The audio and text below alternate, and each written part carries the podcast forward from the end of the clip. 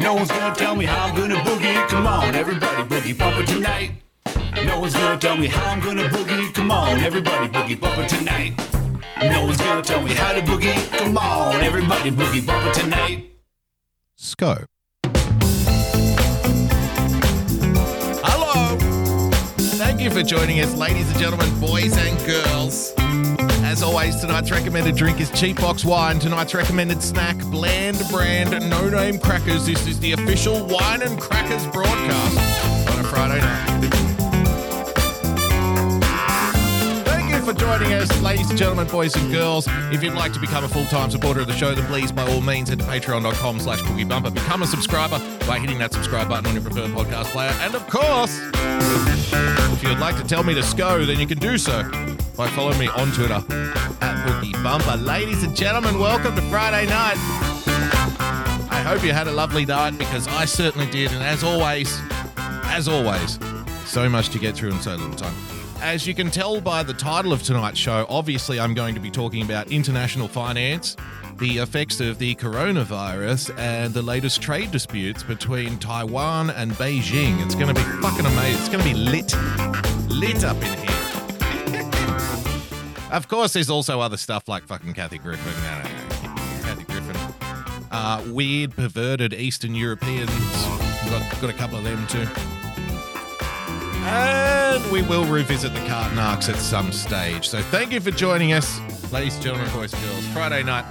We are back on Pure Social TV, of course, as well tonight. We got that sorted out, so that's brilliant. Uh, if you want to check that out, puresocialnetwork.com. Um, the guys are doing a good job down there. Like I said, I don't have any financial in- interest in it or whatever. The the only interest I have is that somebody is trying to start a platform, and I'm like, good luck, man, because the the you're in all likelihood the, the the chance of success in starting your own platform in anything now is next to none. So that's the least I can do is say, hey, why don't you check these guys out, see if you like it or not. They're they're doing their best. they're doing their best. So alrighty. Like I said on Wednesday night, we've got so much to get through, ladies and gentlemen. We will be playing the Kathy Griffin interview tonight. I don't know. I don't know what she said. I haven't watched it. I'm saving it for you. I want you to be the first ones to see it. We can watch it together. but before we get to that, ladies and gentlemen, I do have to, if I may, if, if you'll allow me, somebody in society isn't getting enough recognition. Somebody in society isn't getting enough love. And it's it's it's a common problem for us now, isn't it? We're so consumed with our own daily life. We're we're so consumed with, you know, the process of getting money and keeping a job and finding a relationship and all of these all of these problems that cloud our judgment and overwhelm us from time to time. So we don't you know, often take a moment to step back and acknowledge the work of the real heroes in society, ladies and gentlemen. You know, the fearless people doing their best to protect us. So that's what we're going to do right now. We're going to give a long overdue pat on the back to somebody who's most deserving Dr. Anthony Fauci, ladies and gentlemen. Dr. Anthony Fauci deserves recognition. Quote Dr. Fauci's gamble pays off, white knuckling his way through Trump to set him up to steer Biden. Yeah. white knuckling. Can you picture Dr. Anthony Fauci with like maybe a bandana, a leather jacket, one of those leather jackets with the little tassel things hanging off the arms, sitting on, straddling on the back of a hog, heading down the highway? Looking for adventure! He's white knuckling his way through the Trump presidency. You know, what I love most about Dr. Anthony Fauci is not only does he love us and he protect us, but he's also like a superhero. He's so tough and brave.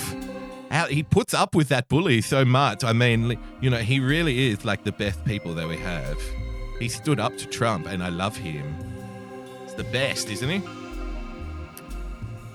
After a career of being largely unknown to the vast majority of Americans, Dr. Anthony Fauci, who has headed the National Institute of Allergy and Infectious Diseases since 1984, has become a celebrity during the pandemic. A celebrity. Yay!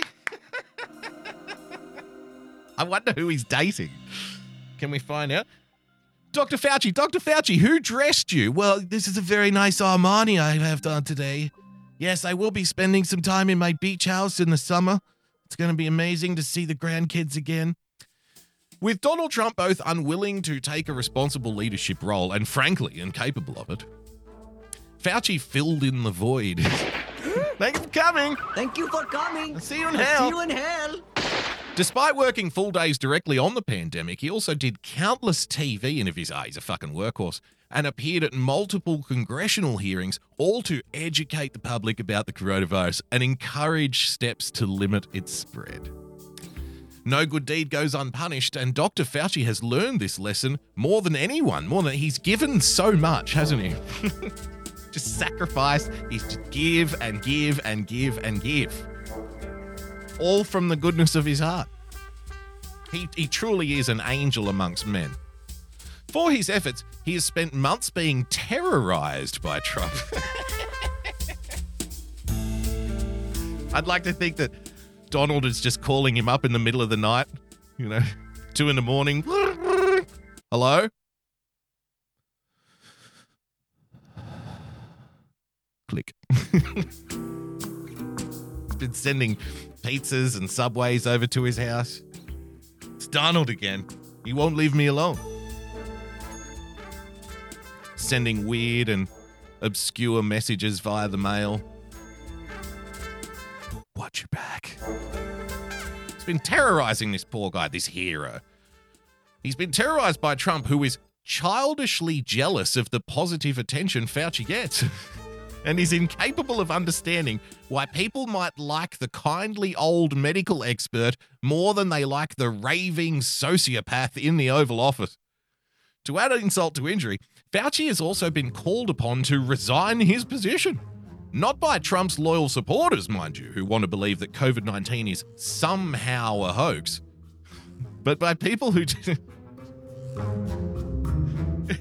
the, the, the sorry, but the thing I hate most about this is when they they're obviously doing it on purpose. I've, I've said this before on the show. You can be out there marching on the street like I can't I can't open my business. This is fucking bullshit. Winning TV with a diamond. DLive.tv slash winning TV. Thank you for joining us, Phil Fauci. Damn, Donald swatted me again. I mean, he's just terrorizing this poor guy. But you can be out on the street protesting like they're not letting me open my business. I can't afford to send my kids to school. I'm going broke. I can't make the car payment. Blah, blah, blah. Whatever it is. it's like, well, all of these. So you're what? You're a science denier? oh, no. The, the, the virus itself doesn't have to be fake for the lockdown and the pain and misery it's causing, and you know my impending suicide because I'm going to go bankrupt. That the, the virus doesn't have to be real for that to be real. That's not a conspiracy. Look at all the boards on the windows. They're, they're right there in front of you.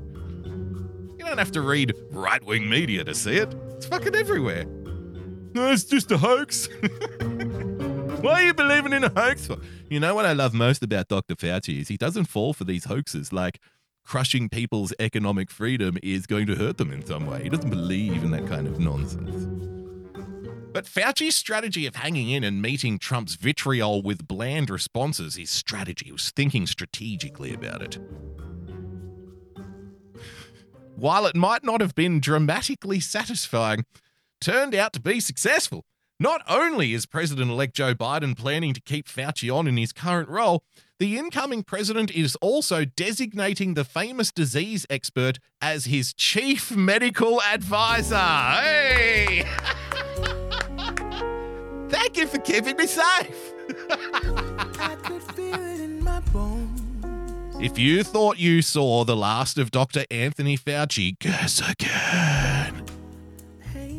It's going to be on at lunchtime.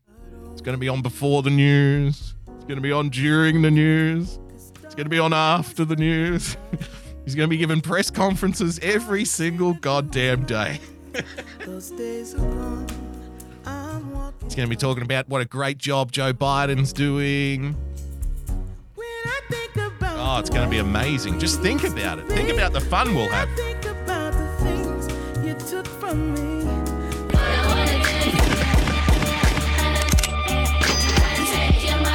Minister of Fun, Kimmy with a Diamond. You can check out the Kimmy Show, Kimmy Show every Thursday night. It's the Kimmy Show Kimmy Show.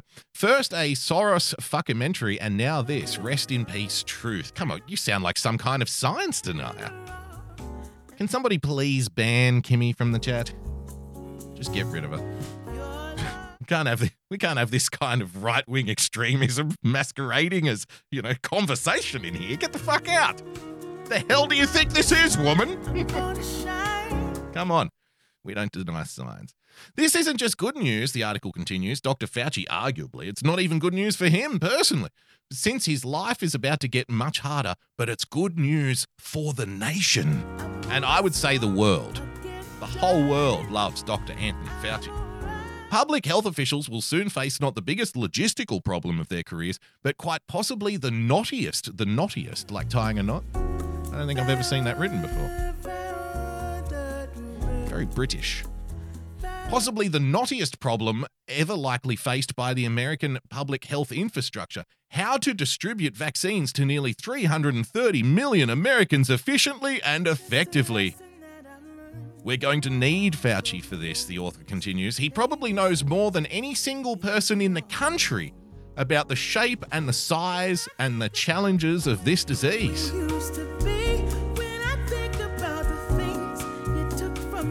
His experience will be invaluable if there's any hope of bringing an end to the COVID 19 pandemic anytime soon. So there is hope of it coming to an end soon. That's good news, right? It's positive.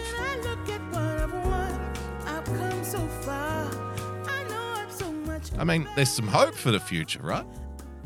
The future chief medical advisor to the next president. Fauci says Christmas and New Year's restrictions will be necessary due to holiday coronavirus wave. Merry Christmas. Thank you for keeping me safe. There he is, looking good in his penguin mask. Dr. Anthony Fauci, the nation's top infectious disease expert, said on Sunday that the, the US is heading into a difficult period of the coronavirus pandemic and said current restrictions and travel advisories are necessary for the Christmas holiday season.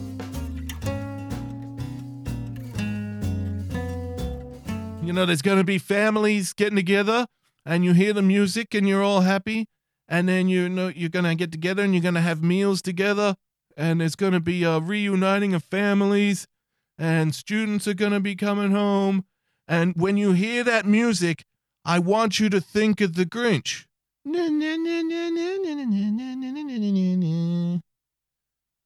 Can you do that again? Yeah, yeah, Marsha.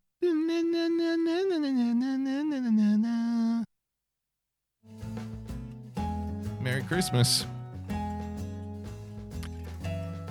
And one more here, perhaps. Doctors say the C- it's all good news this morning.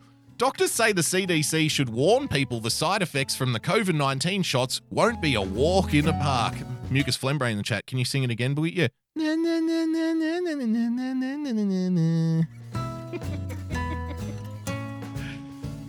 Public health officials and drug makers need to warn people that coronavirus vaccine shots may have some rough side effects. I mean, you can't make an omelette without breaking a few eggs, right? So they know what to expect and aren't scared away from getting the second dose. There's two doses. We're already onto the second dose of coronavirus vaccine. This is going well. This is going swimmingly. Merry Christmas.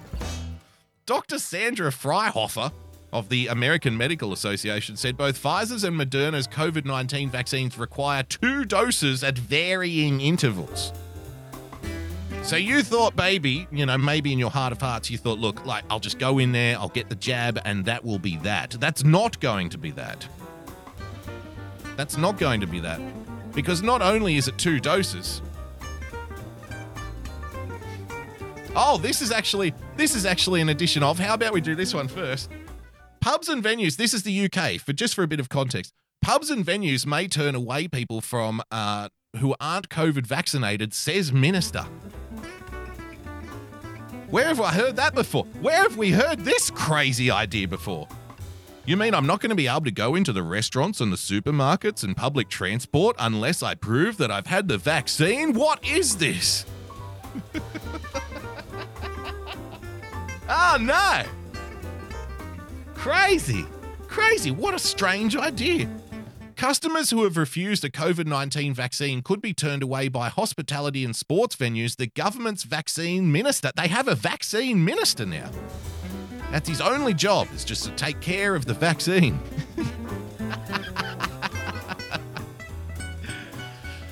he has discussed the idea of using technology to reopen the economy. How about that? Well, lucky for you, ladies and gentlemen. Lucky for you you know, most of you are in the United States. So I'm pleased to report I've got good news for you.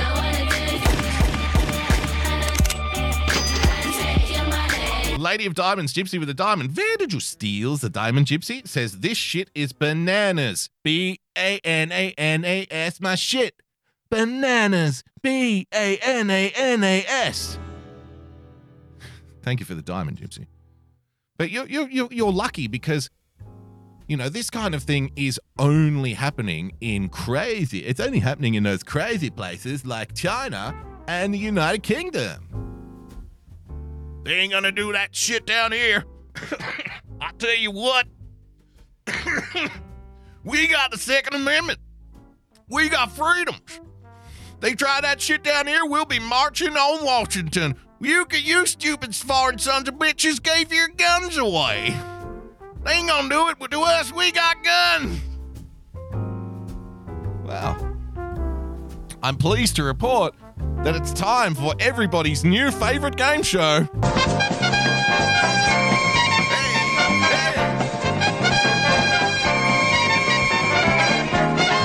China, come on Come on down, China. The United Kingdom Come on down. Come on down, you brickbags. And the United States of America. Come on now. You're the next contestants on It'll Never Happen Here. It's good to have it back. It's good to have it back. Vaccination cards. Pardon me, my voice is a little. Let me just take a moment here and take a little sip of smart juice while we're at it.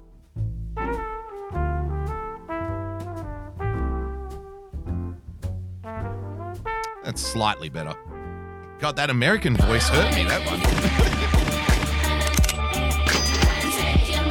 Ambelina with the diamond. I just never get tired of this game. I know, it's one of my favorites too. Vaccination cards will be issued to everybody getting the COVID 19 vaccine, health officials say. Woo! Woo!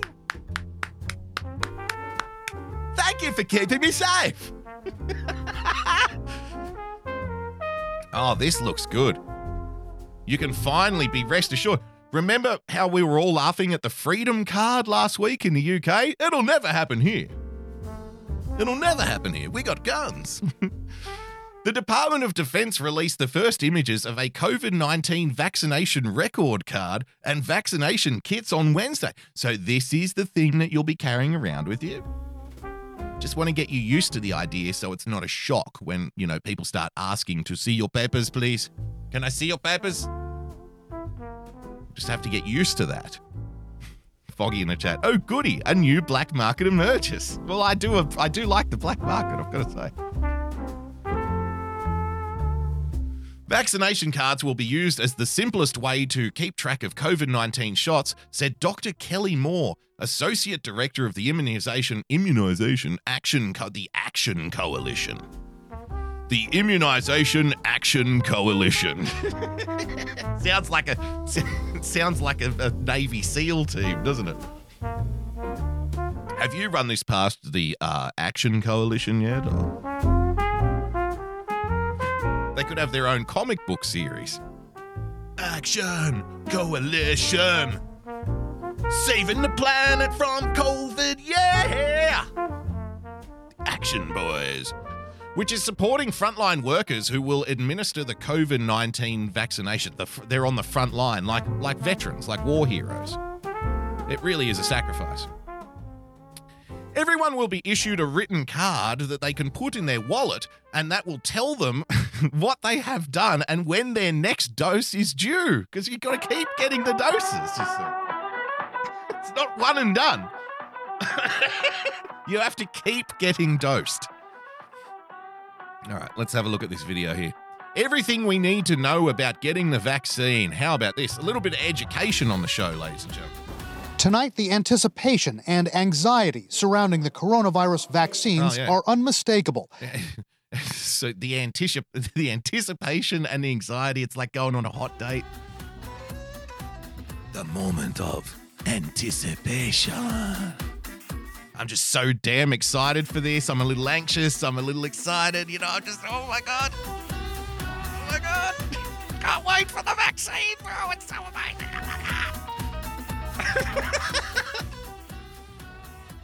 So, I have a serious question about the uh, COVID 19 vaccine. How are we going to temper the expectations of our adoring citizens who are eagerly waiting on the edge of their seat to get this needle is stuck into their arm? How are we going to do that? Well, thank you. That's a great question. So, I have a question about the vaccine. Is it true that the vaccine is the most amazing thing that we have ever reported on, and the entire world is eagerly waiting with anxious anticipation, uh, anticipation to get their hands on this thing? Well, yes, that's true. It's true. Everyone's really excited. Thank you for keeping me informed. As Pfizer and Moderna prepare to roll out the first doses. All right, good. I think there is both anxiety and I think there's great hope because I think people do Great hope. recognize, even if they're hesitant, Mm. that vaccines are the way out of the pandemic. There it is! There it is! Oh, oh yeah. Remember nine months ago when we were saying shit like, no, eventually what they're going to say is if you want to, you know, have your job and go back outside and go to the restaurant and meet your family members, then they're going to make you take a vaccine. And everyone was like, shut up, you conspiracy theorist! Remember that? Oh, they were good old days. Now they're just openly telling you. no, no, no, no, no, no. We fully expect uh, everybody's really excited to take the vaccine because then that means that they'll be allowed to go outside again for a few months, as long as they're carrying their vaccination card, you see. That's key. You've got to have your vaccination card on you at all times. so you can prove that you've had the vaccine and then we'll let you go in, you know, and actually says on your card when your next uh, dose is due. So the person who's checking your card at the door, you know, because we can't let people slip through the cracks who haven't been getting regular vaccinations. Maybe for two years, five years, 10 years, I'm not sure. About, uh, you're going to have to take regular vaccinations for about the length of time that it takes off to pay, uh, that it takes to pay off a very expensive yacht, I think. Sir, should we tell them that they don't have to continue taking vaccines and really one is enough? No, no, no. no. These limousines aren't going to pay for themselves, Jim. Come on now. That'd be ridiculous. I just bought property. I just bought property in the Hamptons. I can't afford to wrap this up. Call up call up Joe and make sure he signs us another, you know, a rolling contract. I want a rolling contract into the foreseeable future. Just keep making vaccines for us, please. That's what we want to hear from government. because they love us and they want to protect us. It's all about keeping me safe. Thank you for keeping me safe.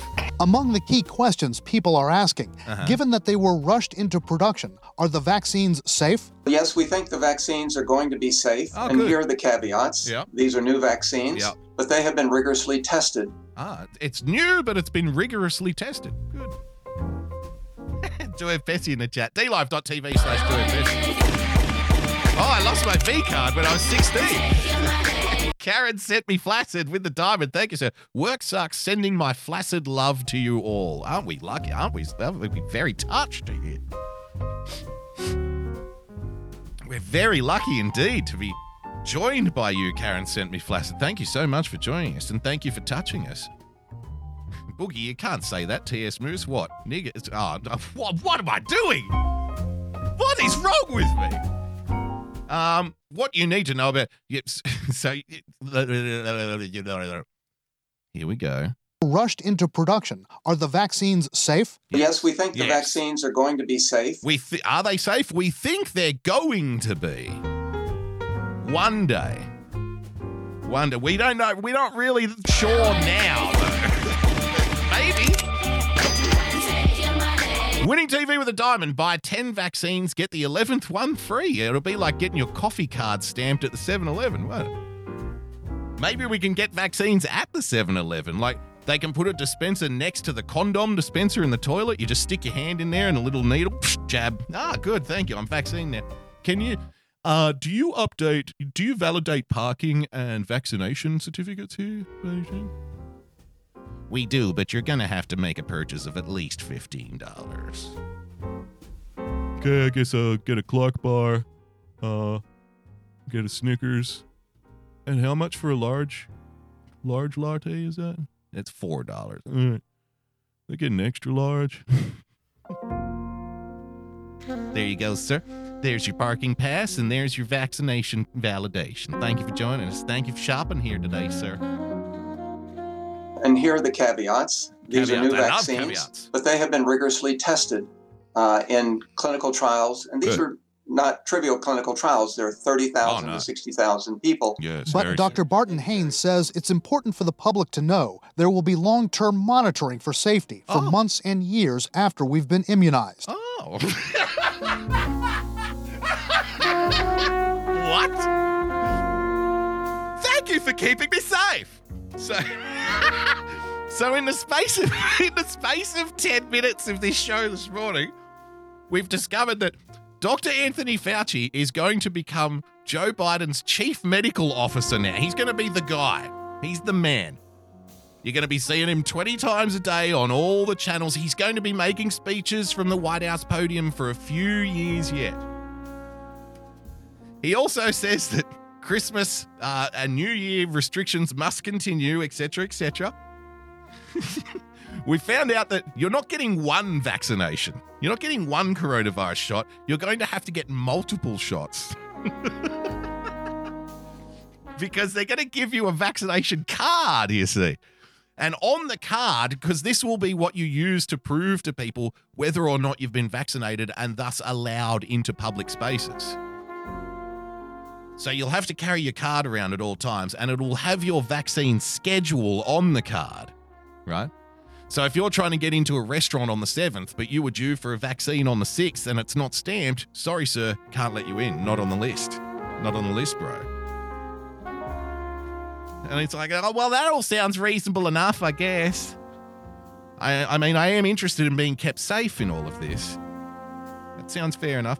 And now we learn that you're going to be, that their exact quote was, closely monitored for years.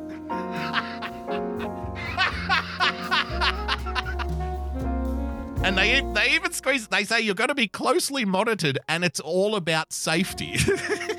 Well, Thank you for keeping it safe. Yes.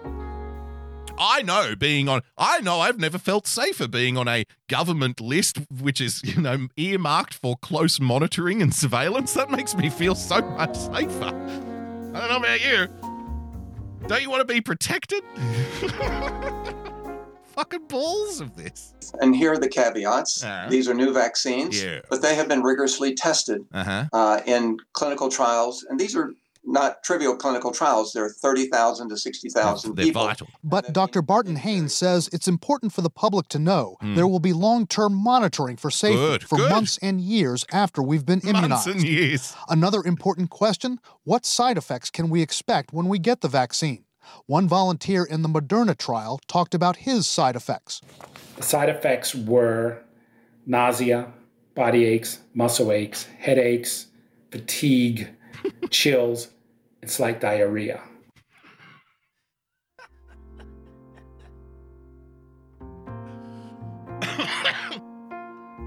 sounds worse than the virus. I mean, it's worth it, guys. You'll be put on a database, you'll be closely monitored by the government for years for your own protection. You'll have to carry around a vaccination card, and all you'll have to suffer through is about a week of violent diarrhea and vomiting.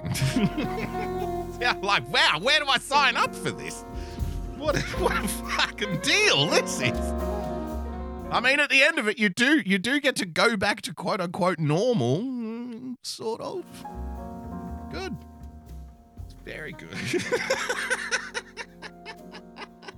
Ah, thank you for keeping me safe. All right, that's enough of that shit. You need to laugh sometimes, ladies and gentlemen. You do, uh, because the world is a big, scary place out there, and all you all you can do to get through it is try to find the humor in it. And you know, many of us have been saying for a long time that the world has lost its sense of humor. We could do a little better to keep each other buoyed and positive in these dark and challenging times, right? So it's with great interest that I present to you this video, ladies and gentlemen, that we've been teasing up for a couple of weeks now. There she is. We're doing Kathy. Kathy Griffin. The Griff, as I like to call her. We're doing the Griff. The Ginger Ninja. Kathy Griffin. Who I believe has been working uh, at a bar or something, picking up fucking glasses. Maybe she's been picking up glasses in one of the comedy clubs she used to work in. I'm not sure. But I do remember, remember a while ago, she was whining that she couldn't find any work. She was crying that she's going to have to go out and do stand up gigs again for like 20 bucks. Dayton, Ohio show with the Diamond. Thank you for joining us, sir. So, I haven't watched a sec. I haven't watched a second of this clip. Victor von Schroom, what did we do to you, Boogie? You showed up. you should have known. So I haven't watched a second of this. I don't know what she's going to say, but all I know is for some reason, I don't know why, but for some reason, Kathy Griffin was. Uh, she gave this interview on the Australian version of 60 Minutes, ladies and gentlemen. I don't know why. I don't know why she's here. I don't know why she was allowed in the country. I have no no idea. I don't know if she's doing a, a show or a tour or I don't know. I don't know. Maybe she's trying her luck with the Australian audiences who perhaps don't know her as well, so they have no reason to intensely dislike her yet. I don't know. Amberlina with a diamond. Thanks, Boogie. Finally, I told you I'm a benevolent king. What my citizens want, sometimes they get. Sometimes. All right, let's see what Kathy's got to say for herself in this interview. I don't know. She's it- it's the the video's called Kathy thinks the world has lost its sense of humor. So, well, let's find out. I think the world has lost its sense of humor in many ways Uh-huh. because we're getting so much noise from around us saying, don't trust your instinct. You know, the Oh no, I already know what this is going to be. Because you know what this cunt's going to do, don't you? You know what this fucking bitch is going to do. She's going to sit there and say, the world is losing its sense of humor. There's these outside forces, right? Foggy with the diamond, thank you for joining us. Fuck off, Kathy. Pauline is our red-headed clown. Yeah, we've already got one. we ain't got room for two. That's for damn sure. Oh, look at me. Hello. I'm rambling again. Because vaccines and masks won't flatten COVID curve. Okay, because vaccines and masks won't flatten. This is the song Hey. that doesn't end. Oh, yes, no. it goes on and on, my friend. And it's going to, isn't Some it? Some people started singing Oh, it, not no. knowing what it was. No. And they'll continue singing it forever just because this is the song that end.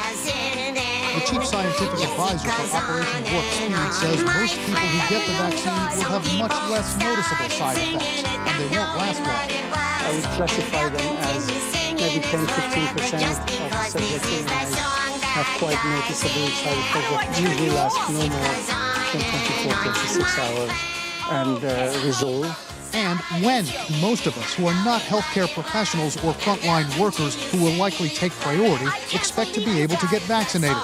Those projections vary. I'm hopeful by Q2 of 2021, so uh, early spring. Uh, that would be our aspirational goal. I think we're talking about uh, late summer, fall, uh, for when uh, the general public will have access to these vaccines, perhaps sooner. How much will it cost the average person to get vaccinated? In the U.S., likely nothing. The federal government has promised the vaccine will be free of charge. How many doses of the vaccine will you need? Experts say for at least the Pfizer and Moderna vaccines, you'll need two doses, three to four weeks apart. As far as whether we're going to have to come back and be vaccinated a year later, um, This those is- are, that's a question that we don't know yet. Which vaccine should We don't know. I- I- We never got to that part of the video. Thank you for the diamond, Gypsy. uh, thank you for the Streamlabs. Pardon me, Gypsy. As for whether or not we'll have to come back in a year, two years, three years, four years from now, we just don't know yet. Oh, good. Good. That, that ensures rolling coronavirus coverage on corporate media as well for the next 10 years. This is going to be so good. So much fun. Now, where were we? Yes, Kathy Griffin.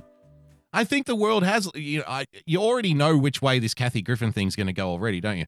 I think the world has lost its sense of humor because there's a lot of outside forces te- or outside forces telling you not to trust your instincts, right?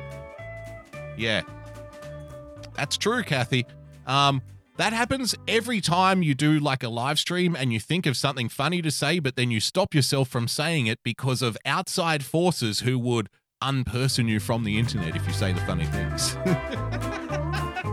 yes, we're all well aware it doesn't apply to you.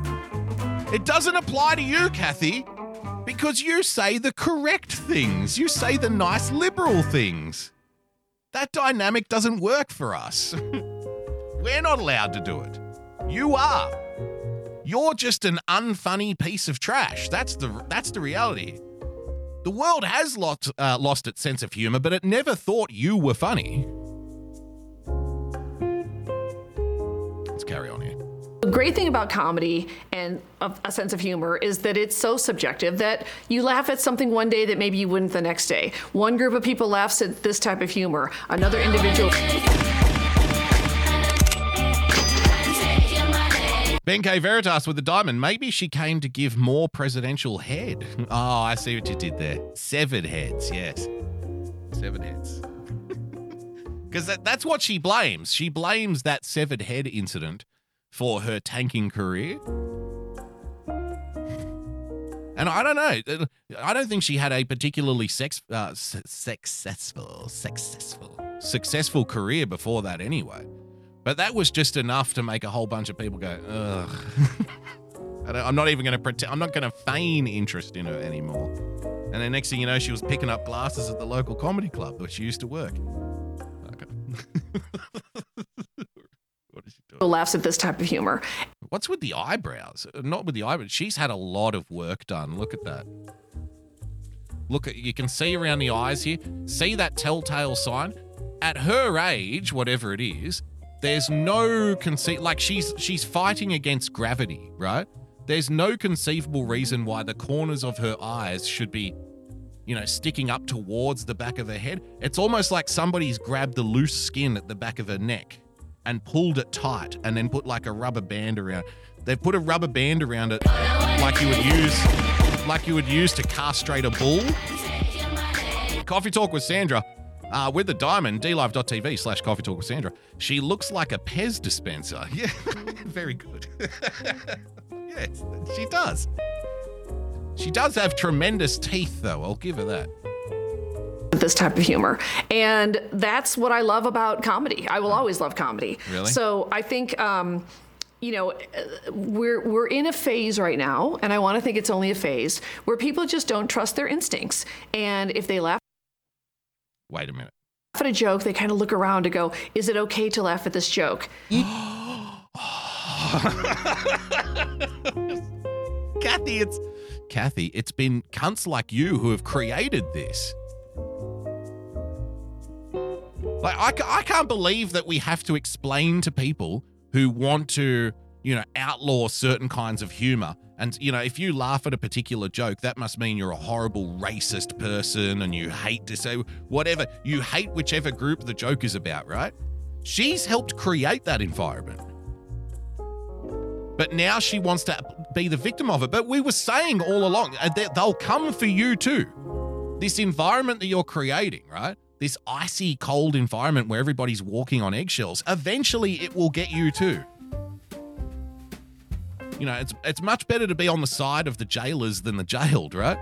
And you know, comics like Kathy Kathy Griffin and other ones like the you know the PC comics have been walking up and down, you know, in the like prison guards, slapping their baton against the bars of the of the cells where all of the other comics are, who have been put in jail for telling the wrong fucking jokes, right?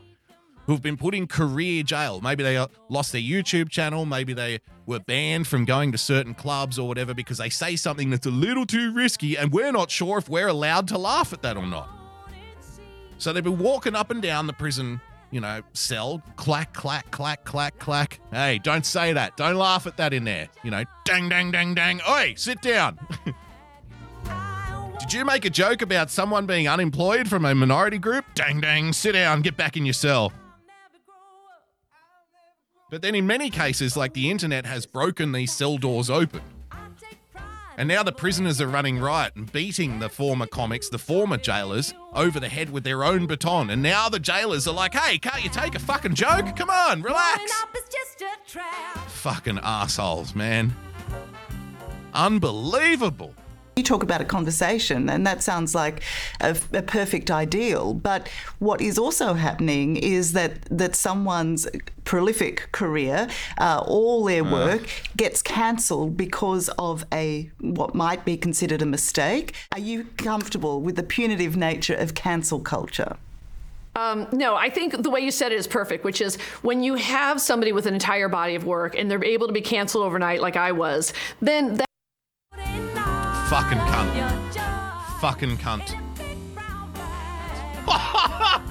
like she's the victim of cancel culture. She's the she's one of the ones who have been doing the canceling. Oh. Ah! I knew that I knew this was the way it was going to go. Like even after all of this, after all they always do this. They assume your position and then pretend like they fucking invented it. I think cancel culture is bad because that's what happened to me. Fuck, man. You know what? I'm gonna give I'm gonna give Kathy the same treatment that we gave J.K. Rowling, right? This is fair, I think. J.K., it's terrible what happened to you. Nobody should be cancelled. We've known this for a long time. I'm glad that you now agree with us because you were cancelled, right? I'm glad that you now see the light, Kathy. So here's what we're going to do we will defend you against cancel culture. We will defend your right to, you know, own your own work and do gigs and put out content and stuff. We will defend you, but only after we've defended everybody else. Only then. There is a football stadium full of people who have been unfairly cancelled and torn down over one thing they said in, you know, 10 years or 5 years or 20 years or lost their jobs, right? They've been fired, they've been kicked off writing teams, they've been banned from shows, they've been banned from doing stand up gigs, they've been banned from the music industry. After we defend all of those people in that football stadium, then maybe if we have time, we'll defend you. We'll get to you right after J.K. Rowling. You go right to the back of the fucking list. Kathy Griffin fucking giving interviews whining about how she got cancelled. Oh, it's awful. You know, people have just lost the ability to laugh. Oh, fucking cry me a river. Cry me a fucking river, you enabling cunt. It, you're the reason why it's happening in the first place. So when we defend everybody else, then maybe at the end, if we've got time before dinner, yeah, all right, bring Kathy Griffin in. Bring Kathy in. She's been waiting out there long enough. It's going to be like the waiting room in Beetlejuice. You know how people have been sitting there for 400 years after they die? That's that's about the time length that we're looking at here. Because we've got to go, we've got a lot of victims of cancel culture to get through first. A lot fucking bitch. that deserves a second look. I do like the conversation part. A second look. I don't like the part where the thank, thank you for the spirited defense of free expression, Kathy. Hmm, cancel culture deserves a second look. She's so. You know what I like about Kathy Griffin? She's so principled.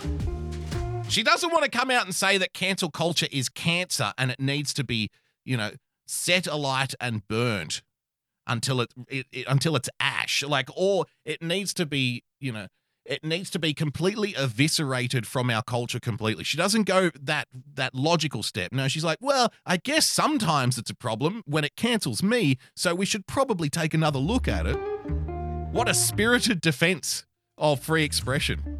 What a what a spirited defense of artistic freedom. Thank you so much, Kathy. Fuck, she's so brave. Going up against cancel culture like this. Oh, Kathy. My hero. It's not a conversation. That is the world we live in, where Yeah. everything's too fast and people aren't necessarily talking. good good question in the chat, Henry. If she's cancelled, then 60 minutes is based now? based 60 minutes. they put on the riskiest comics. Do you remember? She's an inspiration. To think. And I, I think all of it is worth a look Uh-huh. because um, I think it affects people more than they think. You know, so you can sort of look at my little story and go, all right, It's about it's always about you, isn't it, Kathy? It's all about Kathy.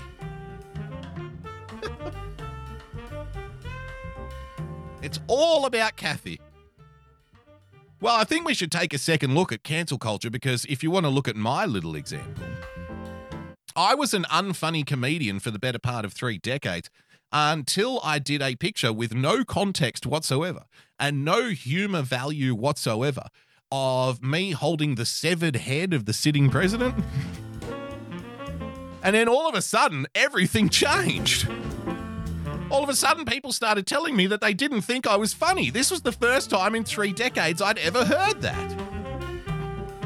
And then all of a sudden, people didn't want to hire me anymore. You know, I think we should take a second look at this. This really is a serious problem. For me, Kathy Griffin. all right, well, that's her story. And she's a Hollywood elite or, you know, any one of the pejoratives you're going to throw. But the truth It's is, all this is you're all, right. This is all about manipulating the audience into feeling sorry for her, but she's such an unlikable witch. She lacks the ability to do it. She's like bragging about her own cancellation. Oh, she's so fucking arrogant. I think Jerry Seinfeld once said, because she was on an episode of Seinfeld like a couple of episodes. And I think Jerry Seinfeld said after working with her something like, she is the most unfunny person I've ever met in my entire life. something like that. She's terrible. But apparently, she had like some deal to appear in two episodes and she held him to this contract. So, like 10 years later or something, maybe five years later or something, he had to put her on the show again. I, I don't know why she doesn't have more allies in the industry. I don't know why she doesn't have more friends in stand up comedy who could help her out a bit. You know, give her maybe give her an opening slot on a, you know, when they headline somewhere take her on a little tour, you know, maybe three or four states. You'll be back in, you know, two weeks. It's going to be great. Don't worry. We'll get you rolling again. We'll get you going again. Look, you know, Kathy, I've known you a long time. Look, I've got a spot. It's like 9.30 uh, Saturday night, you know, coming up this month. It's prime time. Like, it's- a 10-minute spot before somebody with talent comes out. Are you in? Are you keen?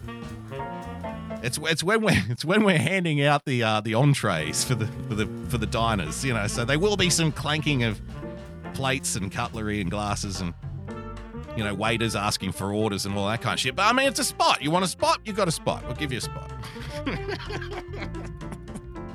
look at that face, by the way. How could you not love a face like this? Have a look at that. That sums that sums up Kathy Griffin more than anything else ever could. Look at that. Perfect. Eh? Eh.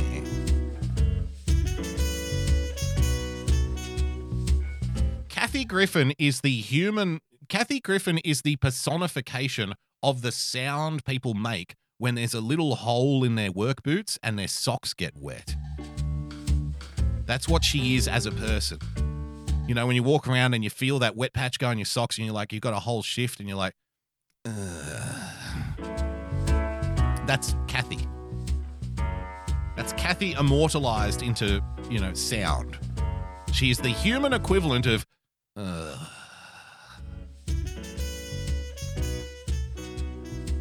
carry on. eat or you know any one of the pejoratives you're going to throw but the truth is you're right people Yeah, should truth. be thinking about have i lost my sense of humor has this group lost its sense of humor And how do you feel about that? I mean, how do you, how are you personally uh, coping?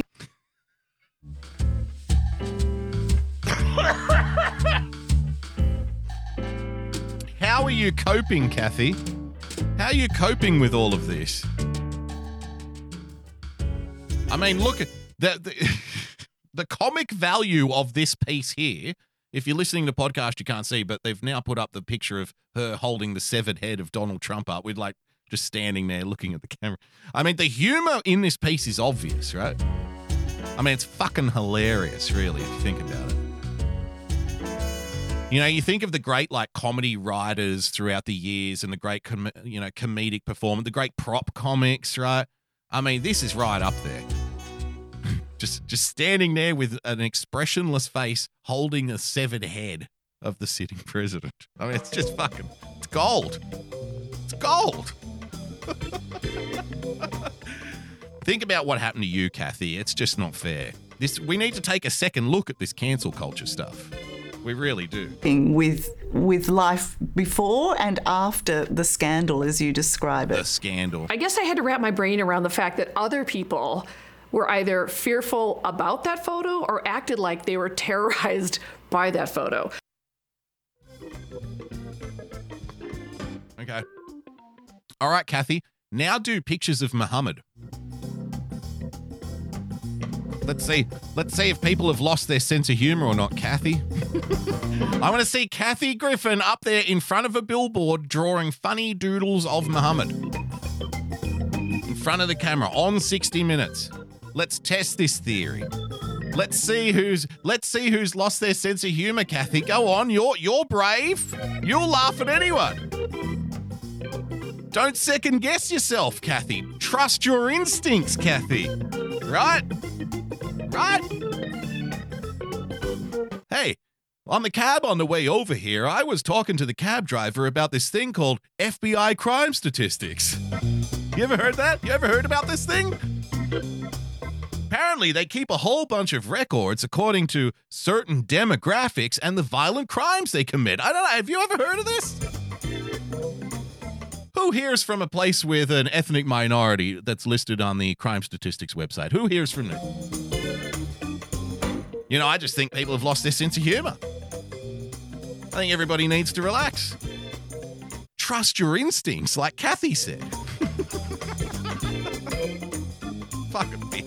I definitely am less afraid than I used to be. Good but I'll be honest, you know, it was a very odd thing. At first, I was just sort of flabbergasted. Then I was hurt, you know, because a lot of people turned on me, etc. oh no! And the and the redemption arc is complete for Kathy. At first, I was shocked and bemused, and then I was just hurt, man. I was just sad, sad. So many people turned on me. it's, it's funny how that happens, isn't it, Kathy? It's funny how that happens. I mean, you know, it's it's weird. It's kind of like it's kind of like the situation goes like this, right? Like, so for years, people that Kathy Griffin was calling far right, extremist, racist, transphobic, homophobic, xenophobic, bigoted, unfunny, hurting people, harming minorities, right? Not saying the right things. It's almost if all of those people who have been cancelled were saying the whole time that eventually the crowd will turn on you too. Like they will hate you too at some point. And you'll be cancelled, and then you'll be like, oh my God, how did we get here? It's almost like all those years you spent dismissing the people who were already cancelled. It's, I mean, it seems like they were right all along. It's strange. It's bizarre. Who would have? Nobody saw this coming, by the way. Not even Kathy. At first, she was shocked, and then she was just kind of sad about it. Oh, look at me. Hello. I'm I'm rambling again. Please, Kathy, shut up. From Gypsy. Thank you, Gypsy. Sally Weaver without the fans, you know what I mean? But who am I anyway? I mean, there's Sally Weaver the woman, Sally Weaver the artist, Sally Weaver the person. No, you gotta shut up. Sally Weaver without the fans, you know what I mean? But who am I anyway? I mean, there's Sally Weaver the woman, Sally Weaver the artist, Sally Weaver the person. No, you gotta shut up. Isn't that funny? Two people who have been uh, affected by cancel culture. Kathy Griffin, who is the real victim of cancel culture, of course. She's shocked at the uh, the world has lost its sense of humor. And then you also have uh, Michael Richards right there, who's been cancelled for the better part of two decades now because he said the N word a couple of times once on a stage and he's never been allowed to work ever since. Ever since. And he was he was a fucking good stand-up comic too, Michael Richards. People forget how good Michael Richards was because he hasn't been around for so long. But before he was doing Seinfeld, he was a really good stand-up comic. Like a bit a bit like, you know, a bit like Jim Carrey-ish, but just funny. Much funnier. Like a bit crazy and, you know, a bit quirky and all that kind of thing, but he was a very funny man. Of course, you know. Who here's heard of FBI crime statistics? so I think I just think the world's lost its sense of humor, really, if we're being honest here. We're almost done with Kathy. Then, as I ah. learned more about what was happening, I guess I foolishly thought other people would sort of start to get it. And it's not that hard to explain once It's- you kind of it's know. like, it's like Kathy's telling herself now that she's been at the forefront of like fighting against cancel culture. This is the new reality that Kathy Griffin has created for herself to make sense of the world. Oh, I, I knew this is the way it would go. Well, you know, maybe eventually at some point people will wake up and see that cancel culture isn't that good. yes, yes. That's exactly what the people who you've been canceling, Kathy, it's exactly what they've been saying the whole time that you were calling them crazy conspiracy theorists. That's pretty much how it goes. What a bitch. All right. All right. With that, ladies and gentlemen, we're going to take a quick five minute break here on this Friday night edition of the Daily Boogie podcast. When we return, Eastern Europeans, sex robots, and some pretty disgusting people. All that and more in the second half of the show, right here on the Friday night edition of the Daily Boogie. Stick around.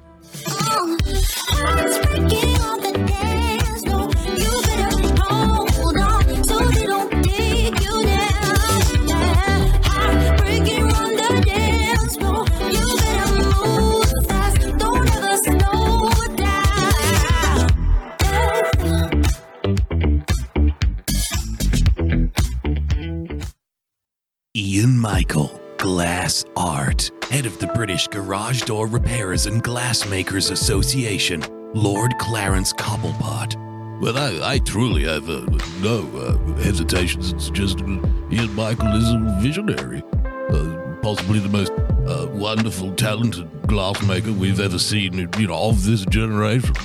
Uh, I recommend him to all of our, our, our service members and all of our, our union members who require only the best in quality. Ian Michael, Glass Art, not just dildos and butt plugs. Do you suffer from mass hysteria, not knowing whether to wear a mask or not? Do you suffer from paranoia, constantly in fear of Karens? Do you suffer from anti-laughism, the inability to laugh and smile no matter what happens to you? Well, It's Cha Worthington here with Cha Money Live, where you can have a chahoot shenanigan of a good time. We have everything from current events to a cha sourcing of a Karen, where these cha Karens just be going cha crazy. It's off the hinge. We even got Karens We got Karens going crazy over French fries. We even have Karens that think they have the force. It's insane over here at Cha Money Live. So I appreciate you. Come on down. We got the phone lines. They're always open. We'd love to have you. Side effects may include dizziness, lack of oxygen due to hysterical laughing, and inability to shield off Karens that come within six feet of your vicinity, expansion of the mind due to the overload of factual information, not fake news, confidence of lack of bullshit in your life, and the instant ability to become based. For instant help with any of these symptoms, please contact the trauma hotline immediately or seek your closest woke friend who may be able to calm you during your time of transition from sleep to awake.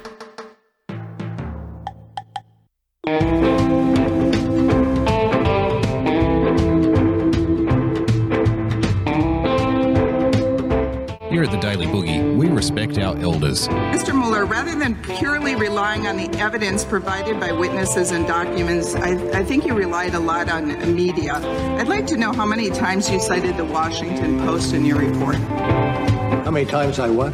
Cited the Washington Post. How many times I what? Mr. Mueller, I'd like to know how many times you cited the Washington Post in your report. Sorry, would I like some toast? No, no, no. How many times did you cite the Washington Post? I'm sorry, at the party, am I a good host? I'm a very good host. No, no, Mr. Mueller. How many times, yes, did you cite, yes, yes, the Washington Post? The Washington Host. I, well, I don't know the Washington Host, but I've heard good things about him. There's always lots of hors d'oeuvres. You know, I, I, I remember back when I was a younger man.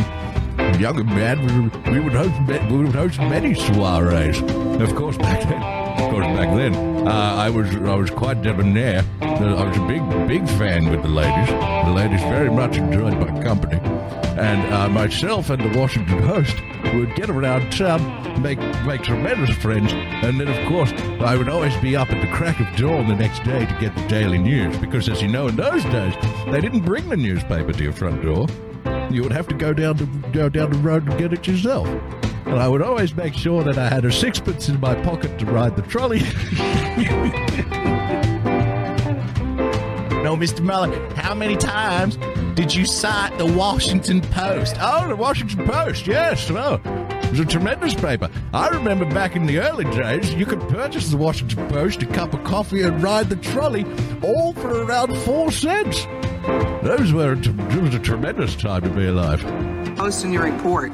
Don't have, I do not have knowledge of that, that Yeah. figure, but I, well, that's it. I don't have knowledge of that figure. I counted about 60 times. How many times did you cite the New York Times? I counted. Again, I have no idea. I counted about. I, I have no idea because I didn't write the fucking thing. Subscribe to the Daily Boogie podcast. It's what Granddad would want.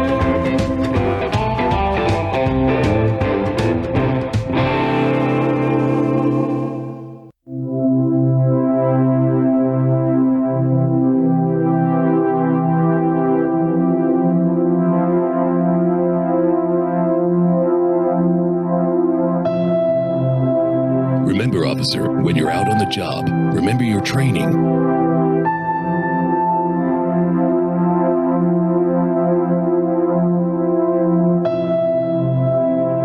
You know how to handle this. Don't forget, SMENS. This just in! The global officials that can help all, also known as Got You, have now banned all boogieing and boogie related movements worldwide. Public safety is the main concern, they say, and people are reminded that boogieing is contagious. Anyone caught boogieing will be dealt with in the harshest terms police have reported. More idle Sometimes this world can get you down. There's just one thing you can do. You gotta get back up and shake it all around. No one's gonna tell me how I'm gonna boogie. Come on, everybody, boogie bump it tonight. No one's gonna tell me how I'm gonna boogie. Come on, everybody, boogie bump it tonight. No one's gonna tell me how to boogie. Come on, everybody, boogie bump it tonight. Coming back. Second half of the show, ladies and gentlemen, boys and girls, thank you for joining us. Again, just a quick reminder if you'd like to become a full time supporter, patreon.com slash boogie bumper, become a subscriber by hitting that subscribe button on your preferred podcast player. And of course, of course, if you would like to regale me with wonderful stories of your strange and unusual sexual proclivities, then you can do so by following me on Twitter at Boogie Bumper, ladies and gentlemen. Uh, don't forget later on tonight, you've got Irrational Times, Coffee Talk with Sandra. everybody's favorite lover of French women, Mersh. I think Joy of Pessy may be doing something tonight. I'm not sure. He was in here before. I don't know. If anybody knows if Joy of Pessy is doing something or not, then let me know. So he, he does Friday nights regularly, semi regularly. So uh, you've also got Pirate Radio, at Real Person PLTCS, lots of our friendos. Uh, tomorrow night, Major Tom, you got Winning TV at about 8 o'clock tomorrow night. Lots of friendos to follow. And then Sunday night shit show, Rusty on a Sunday. All good stuff. All good stuff.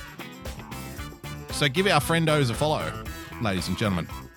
Are you buttering us up for the sex robots, Boogs? Mucus Flembrain asks. I never butter up for sex robots. I normally go in, uh, you know, hard, deep, thorough, and raw. That's the way I like to approach it. Because that's what sex robots are made for. But here on this, sh- since you bring it up, um, here on this show, there's a, there's been a constant for the whole amount of time that we've been doing this podcast, and that is our dedication to love. Here on this show, ladies and gentlemen, we don't besmirch, befoul, or beclown anybody's love. Here on this show, we love love. We celebrate your love. We celebrate regular love and irregular love. It's all the same to us because really, love is all you have. Love is all you have. Exactly. We love love. We hate hate and we love love. So, this is, you know, if you're a lover out there, if you're a lover, if you're a somebody who loves love, you love being in love, if you're loving being in love with the lovers, then this is the show for you because love lives here. H A T E don't live here anymore because L O V E is written on this door. That's a that's a line from a 90s pop song, a love 90s Australian pop song. Which nobody in the audience will know except for maybe Foggy. H A T E don't live here anymore. No, no.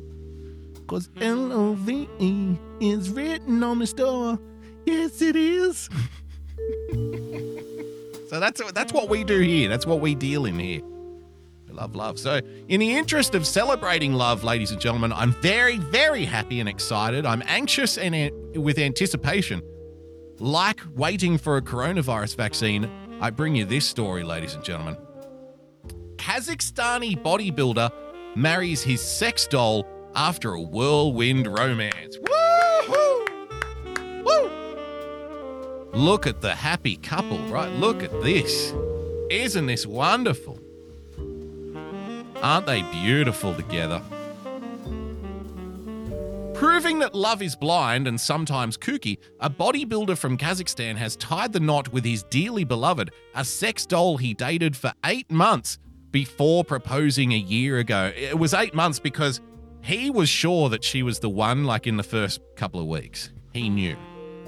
But he couldn't really tell if she felt the same way about him. So it was like eight months of like, you know, you know those nervous dates where you don't really sure, oh, am I allowed to grab her tit yet? You'll be dancing and you're like, mm, if I put my hand on her ass now, is it too soon? Like, am, am I gonna? Is she gonna think that I'm like going too hard too soon? Should I wait for her to put her hand on my ass first while we're dancing? Like, if I start kissing her neck right now, will she be into it or will she pull away? I don't want to put. I don't want her to pull away. There was a lot of that until finally he decided, you know, you've got to be brave. If you want to fight for your love, then you have to be brave enough to stand up for it and declare your commitment early on. Because she was obviously, you don't want her to become the one that got away. Clad in a black tux and bow tie, Yuri Tolochko is seen planting a gentle kiss on Margot, who I assume she's now Margot Kolochko, who appears a bit stiff in her revealing Waka. That wasn't the only thing that was stiff on the wedding night.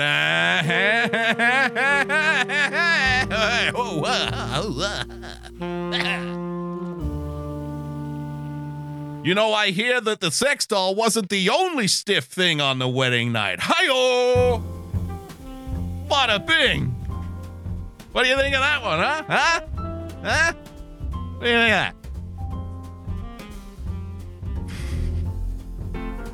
He added, in one post uh, of them working out together, they work out together, but she always hogs the machine. She won't even get up. Very annoying. In one post of them working out together, Kolochko wrote, quote, couples need to talk less and connect more. With time and experience, Margot and I realized that it takes more than words to have a conversation. More than words.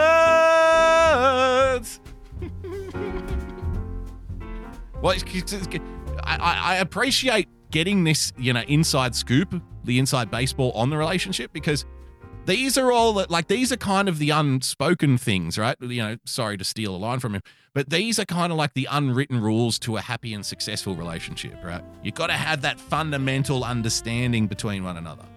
You've got to be able to, you know, to steal a line from Uma Thurman in Pulp Fiction. You know, it's so rare for people to comfortably share silence. So if you can comfortably share silence with somebody, that's a good sign. You don't have to constantly fill the air with noises. Uh, Carrier Monkey in the chat with a question What is her voltage? I don't know, but she's hot blooded. She's a little minx. he added, Your partner sure deserves the best, but they have to do their part. Exactly. It's a two way street. It's a two way street. And she sounds very understanding. I'll give her that. Kolochko said he met Margot at a nightclub where he rescued her from some unwanted attention. she was she had the guy the guys were all over her at this Kazakhstani nightclub. He rescued her from that. He got her out of there.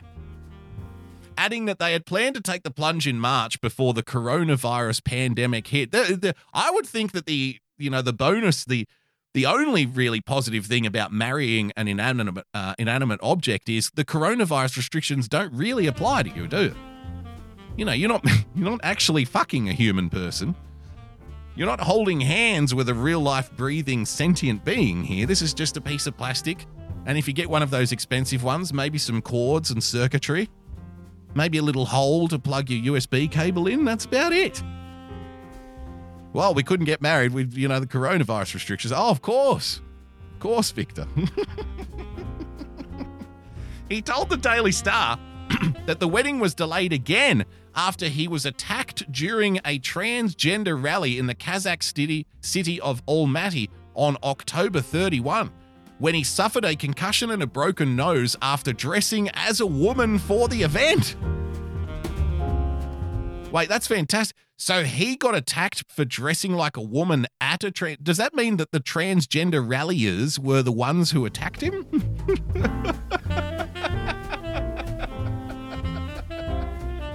Why would that be the case? Why would that be the case?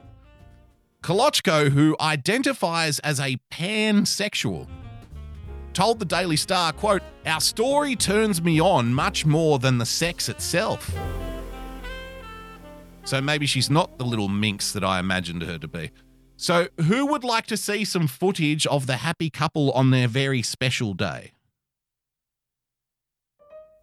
It's up to you. You know, I, I love wedding videos personally. I could watch them all day.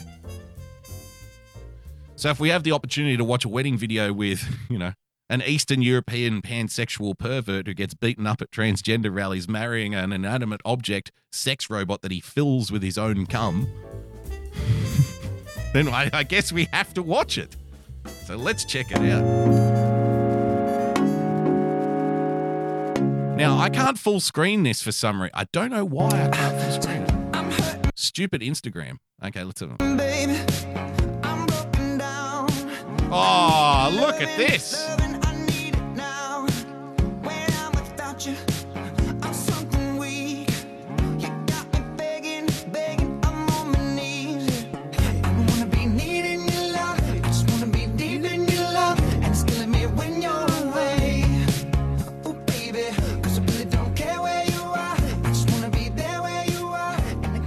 They. It's a very happy couple, isn't it, ladies and gentlemen?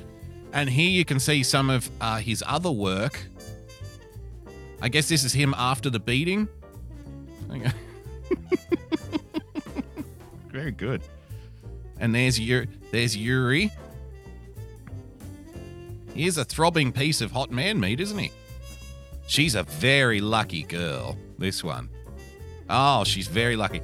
All of the girls in Kazakhstan are going to be so jealous of Margot, I think. Well done. Well, it doesn't end there because this story, I think, is going to inspire other people to go out and find themselves some sex robot love, ladies and gentlemen. And when we think about people who, who needs love the most in our society, I think it's obvious. What happens when we have spent our entire lives with somebody and we grow old together, but then one of the people dies? You know, there's always, it's very unfortunate, but it happens. You know, you've woken up next to the same person for 40 or 50 years, and then one day you find yourself all alone and on your own, and all of a sudden the world is a dark and miserable place where you had light, only light and sunshine before. I, I don't envy anybody in that position.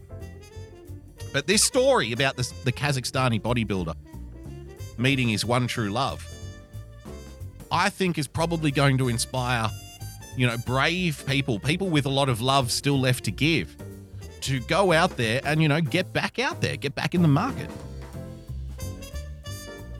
You know, Yuri has bravely forged a path forward for the rest of us to follow. So, with that in mind, I give you this story, ladies and gentlemen. UW professor proposes developing sex robots for older disabled adults. Grandma! How Grandma got her groove back. Oh, yeah. Oh, yeah. You horny old devils. Let's give the sex robots to the elderly. we may as well because they're not getting any visits from the grandkids. As social isolation continues to be a problem for those with disabilities aged 65 and older, a University of Washington professor is considering how robots could be developed to provide senior citizens some companionship and even sexual fulfillment.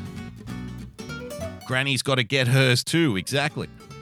Kitty B in the chat. Every time his friends come over, they will be banning her. She can't say no. Nancy Jecker, Professor of Bioethics and Humanities. That's an interesting combination. Minister of Fun, give me DM me that Amazon link. People are already lining up. You're not elderly yet, though. Close, but no. no, that's not true. That's not true. You're not close. Yeah, a little way off. Bioethics and Humanity at the University of Washington School of Medicine, Seattle, just published a paper on the topic, quote, Nothing to be ashamed of, sex robots for older adults with disabilities. In the paper, Jecker connects the current trend of robotics and artificial intelligence with the rapidly growing ranks of senior citizens who are living longer but are often lonely and disabled. I think if you get Grandma a sex robot, then you don't have to go and visit her anymore. Hi, Grandma. Shall we come over and bring the kids? No, no, no, no. I'm busy today. I'm busy every day. I'm busy all day, every day. I don't leave this apartment for a reason. The outside world is scary, and I have a ready made rock hard Robocock here just waiting to go. I'm sorry, I'm going to be riding the Rotocock for the rest of the day. I hope you understand. I can't have kids here in this environment. Why don't you get the kids a sex robot? She argues uh, allowing older people access to sex robots, which it'll probably be the taxpayers that have to fucking pay for the sex robots for, the, for the elderly. They're giving away free tampons now in Scotland. We may as well give old people free sex robots. Why not? She argues that allowing older people to access sex robots, which are usually portrayed as a product for younger people, is a reasonable way to support one's sexuality for those who are disabled later in life. Let's have a look here. Bioethicist proposes robots as seniors' companions. Let's have a look. The paper really is a bid um, to the sex robot industry Uh-huh. to tap into this, what I consider to be a, a new and growing market, because societies are aging Mm. and people are living longer. Societies are aging. We better get everybody used to having sex with non humans.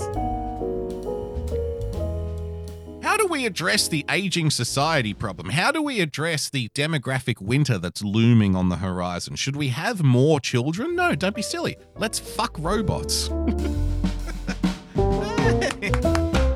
idea, sir. And then the robot will take your job. The robot's going to take your wife and your job in the same afternoon. It's going to be amazing. Time to grab yourself a noose, young white man in the West. You're not going to be needed anymore. we can free you from this. We can free you from the heartache of living a long and pointless life, trudging from one blue collar job to the next, waiting and antagonizingly close to getting pussy every single time, but then just missing out because there's a sex row. I mean, you know, this is going to be a wonderful life for you. May as well end it now while you've got the chance. more than ever before. And alongside that is chronic disease and disabilities that Uh-huh. impair sexual functioning. Yeah. So today's sex robot industry is, you know, sexist, ageist, heterosexist.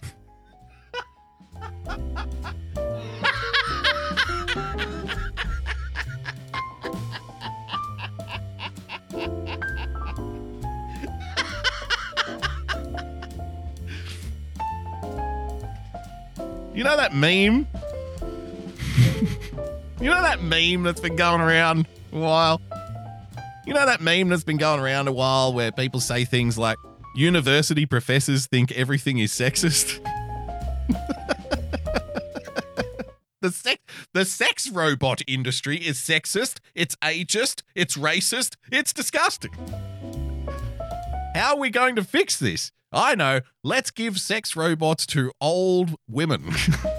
That'll fix the problem. Says this old woman on television. this old woman goes on television and says, "I think I think sex robots should be made free for all old women. If you don't give me a sex robot, you're a sexist. You're a racist pig."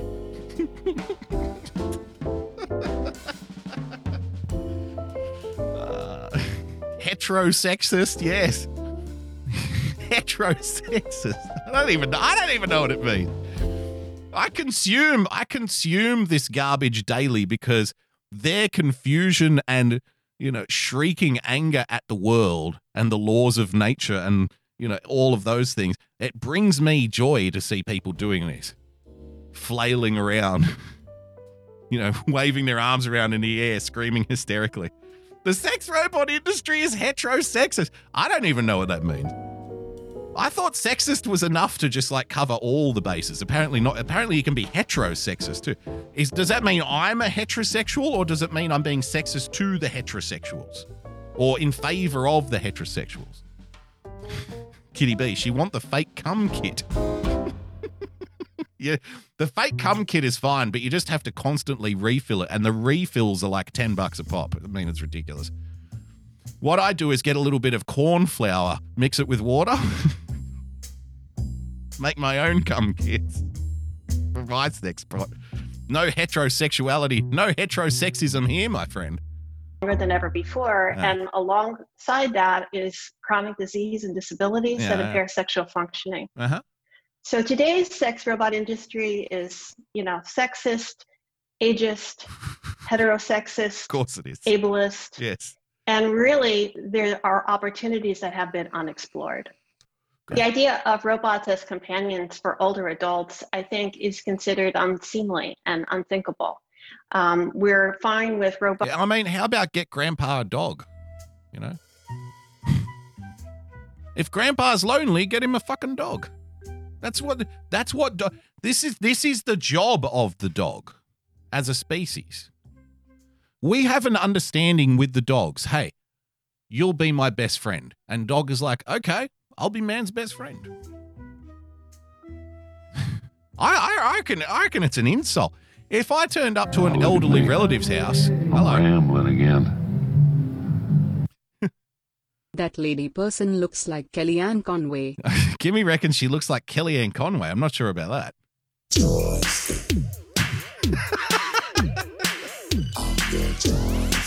nice.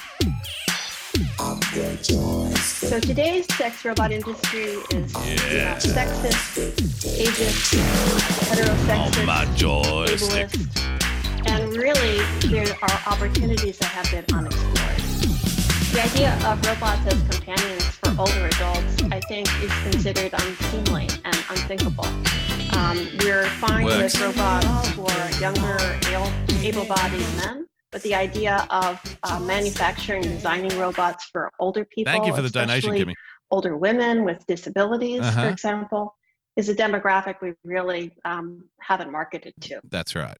The attitude of society, the attitude of Western Yeah, culture. sorry, wh- what I was saying, uh, so that was the job. We give dogs to the old people who are lonely, and they can pat the dog, and the dog will sit next to them, and you know the dog will follow them around. It'll sleep on the bed with them, right? That's that's the way normal people deal with things because that's like I said, we're giving we're now giving robots the dog the the jobs of dogs, and that's not right.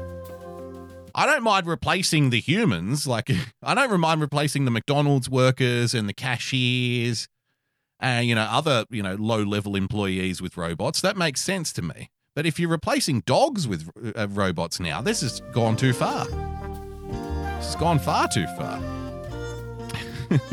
Foggy, just don't fuck the dog, Grandma. So I, I reckon if I went to an elderly relative's house and said, "Hey, by the way, you like the, you have to think of the dynamic here, okay? You go to your elderly relative's house because they're lonely, and you don't spend time with them because they're lonely. You drop off a fucking RoboCock. Here, Grandma, have this. All right, I'll see you next year. Grandma, I bought you a robotic penis to keep you company. Okay, now don't call me. I've changed the locks, all right? You just stay here until you're dead. stay here riding the Robocock until you die. Then that th- this is fantastic. I brought my mother-in-law a robo penis, and now I don't have to speak to her anymore. She's not even lonely. She doesn't bother calling me all the time now. She's too busy, can't get on the phone. She doesn't want to leave the bedroom. It's amazing. It's everything. It's everything I wanted in a Christmas present. Thank you, RoboCock. I've saved forty dollars a week on fuel, not driving out there to pay attention to her. It's amazing. It's wonderful. See you next Thanksgiving. yes, the RoboCock. toward sexuality in later life is really glaringly ageist. Uh huh. So older adults who express a desire for sex are, um, you know, ridiculed. Um, they're thought of as older adults are thought of as uh, sex, asexual or beyond sex, or if they show an interest in sex, they're considered dirty. Mm. So it's really not encouraged, and it's not. sup- So we need we need to challenge this stereotype that older people who are looking for sex are dirty by giving them all robotic penises. So by giving them sex robots to fuck. that'll that'll address the stereotype that old people are perverted.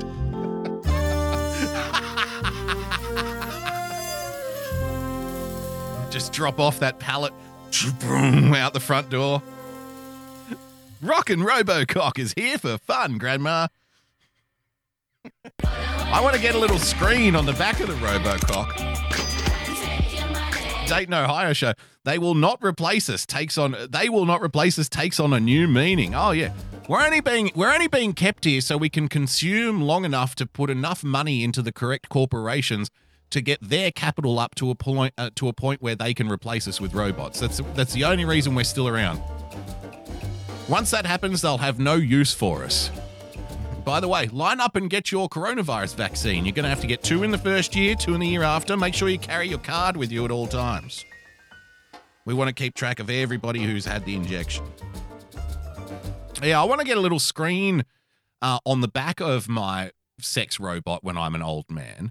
I'll get a little screen on the back of it so I can still watch, like, you know, my old stories. So I can still watch Gilligan's Island while I'm giving it to my sex robot Raw, you know. I don't want to miss out on my stories now. Show is just getting interested. I understand they're giving, uh, they're doing replays of the old Brady Bunch. Is amazing. so when you're fucking your sex robot doggy style, you can still watch the game. I think that would be. Uh, maybe we can get a little drinks holder in her head, in the back of her head. And I'll never have to leave the house. Be amazing. Um, supported in the healthcare setting. Uh-huh. Uh, primary care physicians rarely uh, in, ask about sexual functioning, sexual health with their older Okay, that's boring now. Uh, so we've got another video here. It's called Sex Robots. Will sex robots of the future replace humans, ladies and gentlemen? Let's have a look. Robot technician David Levy believes that in 30 years, sex and relationships with robots will be the norm. Oh, good. The norm. Imagine 30 years from now, more people having sex with robots than actual people. Lady of Diamonds, Gypsy with the diamond. Where did you steal the diamond, Gypsy? Uh, denture holder in her ass crack. Now we're spitballing. Now we're brainstorming. Here we go. I don't want to lose those. Maybe we can put a little bit of sanitary fluid in her ass crack so it cleans the dentures at the same time. Huh? huh? How about that? How about that? You know, what I love best about coronavirus is now that I'm banned from having sex with human beings, I can just order my sex robots. It's gonna be amazing. You know, human to human contact is responsible for nearly all diseases. Are you aware of this? We need to all be locked up in our own homes, getting Uber Eats deliveries and having sex with machines. It's the only way we're going to keep people safe. It's for your safety. Thank you for keeping me safe. It's for your protection. Futurologist Ian Pearson is convinced that by 2050, uh-huh. robots will be much more in demand in relationships Good. and in life. It makes no sense to Thank- deny that Thankfully, by 2050, there's a pretty good chance I'll already be dead. So that's a plus, I guess. I've got that to look forward to the eternal sleep. that's a positive, right? Oh, 2050, you say. Oh, good. I'll be dead by then. That's fine. Won't worry me. Carry on. At least I hope I will be. Has an increasing impact on all areas of our lives, Uh-huh. including sex. Yep. In this video, we will try to figure out if we are afraid of competing with robots in personal relationships and if there are pro- afraid of competing with robots in personal relationships? you know, far be it from me to tell a what what do you call himself? A futurologist? I didn't even know there was such a thing. Far far be it from me to tell a futurologist how to do his job, but I would imagine that comparing personal relationships between human beings and sex robots comes with a relatively fundamental flaw in the premise, in the axiom of this discussion. And that is, it's called a personal relationship because there's persons involved. you cannot have a personal relationship with something that is not a person.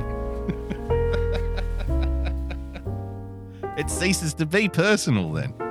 No, that's that's called mental illness when you talk to things that aren't alive, that's a mental that's a mental problem. That's psychosis. That's not personal relationships. Foggy. I think they forgot this pesky thing called existence. Winning TV. Women women, you've got competition and now they don't talk back. I mean, look at look at this sexy fucking piece here. Look at this hot piece of ass. Look at that. No arguments about whether she had the extra piece of garlic bread when you go out to dinner with this one. Look at that. You can see right in her guts. Honey, I think you're eating too much. I can see the steak swirling around in your little stomach capsule there. That's so you can that's so you can get this is the upgraded model. That's so you can get the realistic scat porn stuff at the end of the night, the scat porn experience programming. That's the whole point. I want no, I want to see what's being pooped. All right, let's go. prospects for such relationships. This issue will be hot. Put up a like and subscribe Hot to the issue. channel. Oh, look at me. Hello. I'm rambling One robot that also measures your blood pressure for grandpa, please. Oh, oh, okay. A sex robot that measures your blood pressure. Hello. This is fantastic. no, it's not. It's this instead.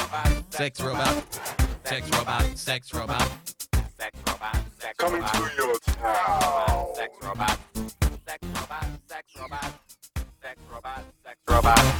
Do you want to get down? This is art. This is pure art.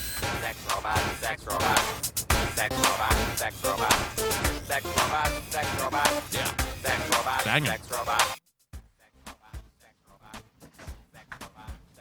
Still fucking out there. What does he want? Did you call the police? Yeah, like two hours ago. Sex robot. Sex robot. Sex robot. Hey there. Robot, sex robot. Sex robot. We help you? How did he get here? Sex robot, sex robot. How did you get here? And what does he want? Sex robot. What do you want? Robot, sex robot. He wants sex. Uh, well, that is not happening, Buster. He'll never stop. Yes, he will. Sex sex robot. Sex robot, sex robot. Sex robot. Even in jail. Could we put him in another fucking cell, please? Sex robot, sex robot. He'll hump the bar. Oh my god. This is really dumb. What are you? You wanna get down?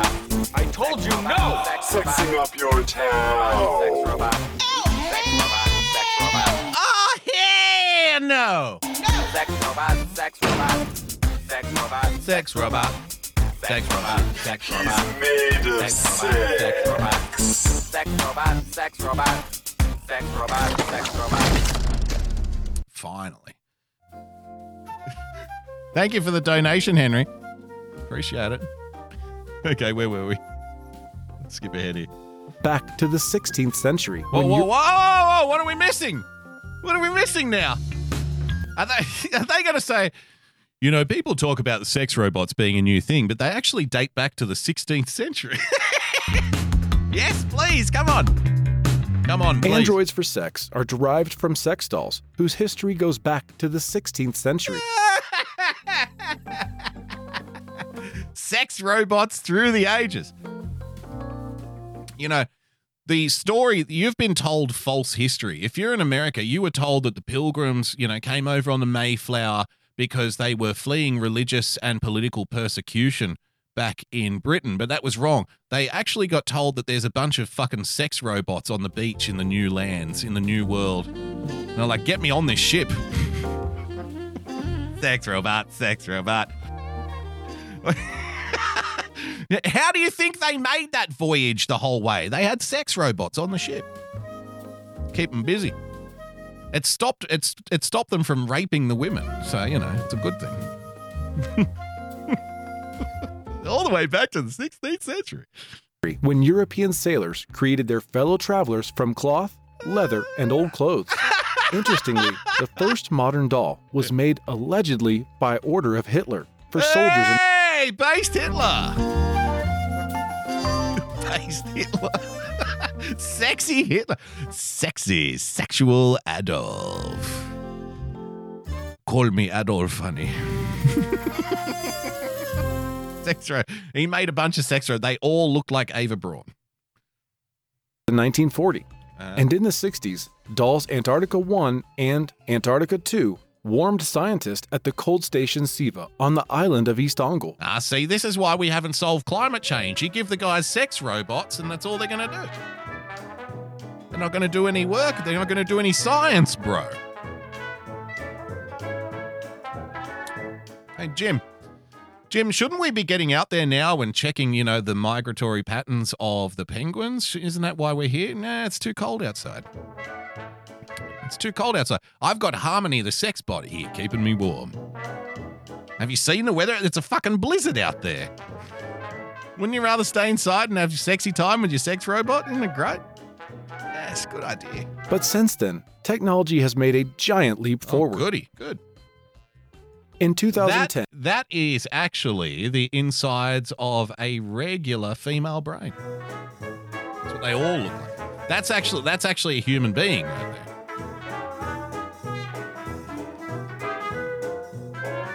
I know it is. I can see from this pic. Like I'm no expert, but I can see already. There's the nagging chip, right? and the nagging chip is wired into the uh, emotional blackmail processor. You know, that's that red wire going through there.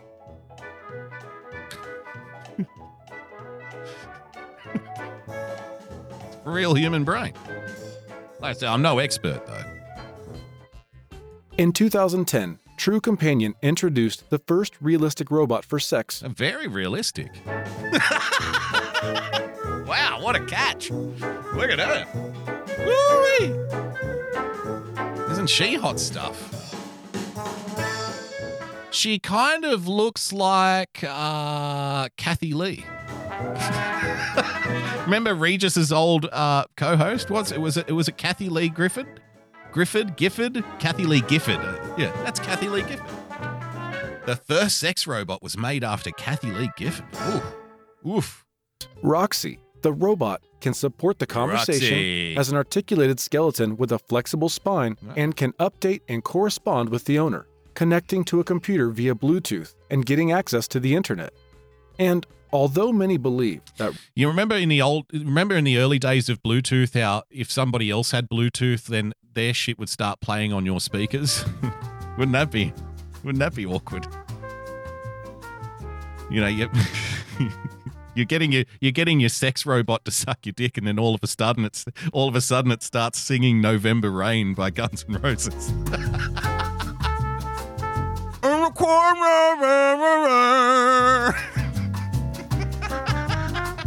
Oh no! Somebody's hacked. Somebody's hacked my sex bot again. Damn Bluetooth! I told them I wanted a wired connection. This is unacceptable. Good posture. Yeah, she got to have back problems if she keeps sitting like this. robots are quite ugly and primitive. Minister of Fun, Kimmy with a diamond. Looks like men can't believe. It looks like the man who can't believe it's not butter. They have their own fan club. They have a fan club. Well, let's the meet- most advanced sex Oh robot. no, no! I want to meet the sex robot fan club because that you can tell that's going to be like a collection, isn't it? The the, the men who are fans of sex robots. I, I need to meet these people. I need to see them with my own eyes. Let's see how one's built. Oh, look at this. Attached to a high tech housing that includes touch sensors, internal heating, and ah, Oh, self lubricating surfaces. Peeling a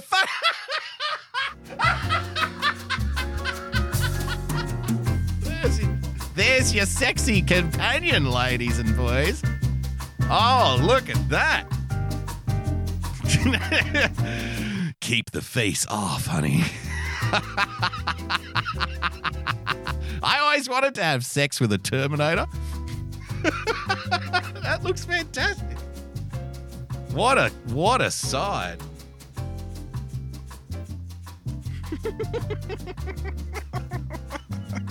well, sometimes sometimes you have to wash the cum off her face. You can't put her in the washing machine.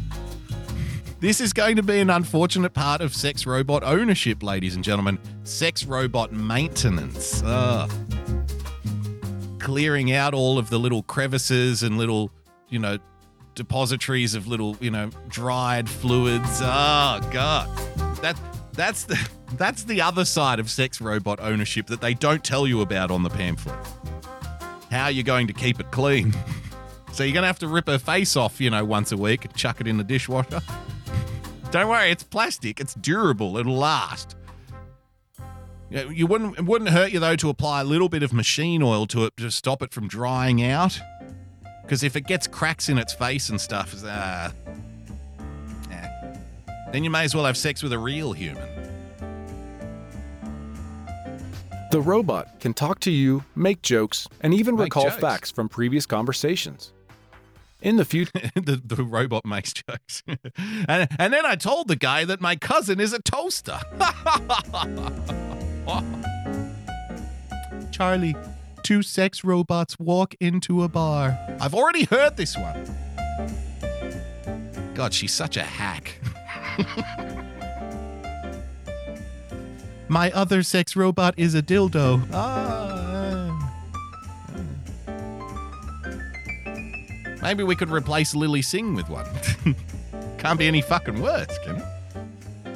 future, the robot will have cameras in its eyes to recognize objects and recognize the customer. Oh, that's not creepy.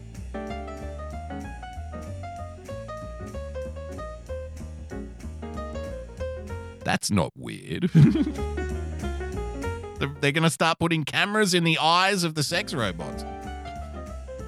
And uh, now imagine in the in the future politicians will be blackmailed with sex robots.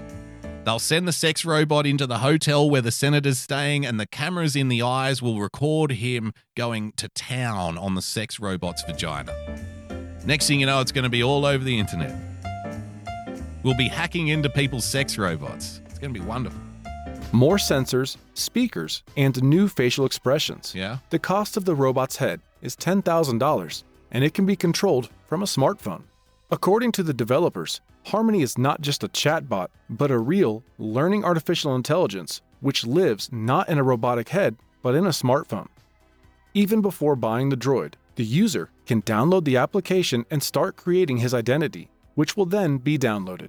The bot has a new feature called X Mode, which allows the application to connect to Harmony's touch inputs. This allows Harmony to define its movement and position in space. Additionally, programmers are working to add to Harmony's suddenness.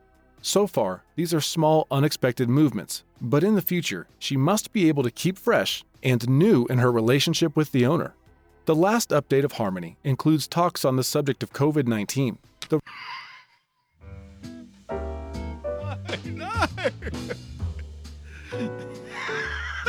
Wait, it's going to start talking to me now about getting a vaccine? Billy, you should really be wearing your face mask.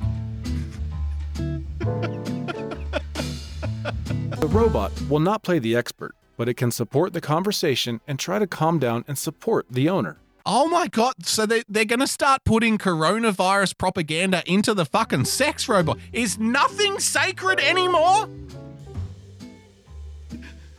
CNN, MSNBC, Fox News, they're banning accounts on YouTube, Twitter. You're being Facebook, you're being bombarded with coronavirus stuff. You're being bombarded with coronavirus propaganda, and you think to yourself, God damn it, I just want to escape from all this. I don't want to hear it anymore. I'm so sick of lockdown. I'll just spend a night cuddling up to my sex robot. You know, after you do the deed, you're laying there, you're next to your sex robot, you're cuddling because she really likes that.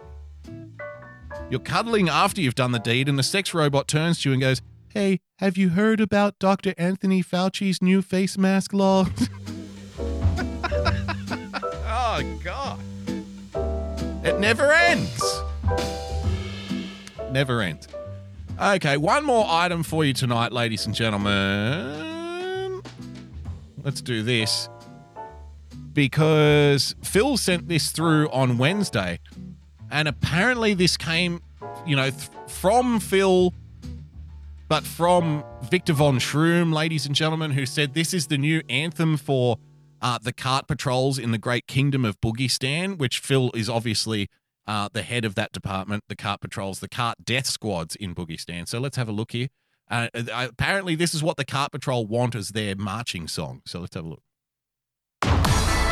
Ladies and gentlemen, meine Damen and Herren, all the way from Tokyo, Japan, the Yodelmeister, Mr. Takeo Ishii. All right, let's go. It was when I was out, was a walking. Someone took my lovely chicken from me. Run, my lovely chicken, run, my dear. Run, my lovely chicken, run away.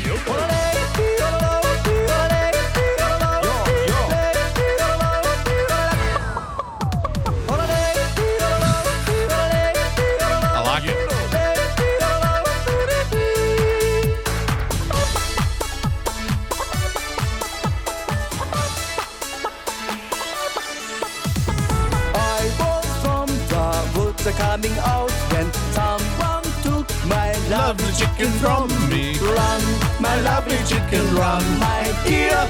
Run, my lovely chicken, run away.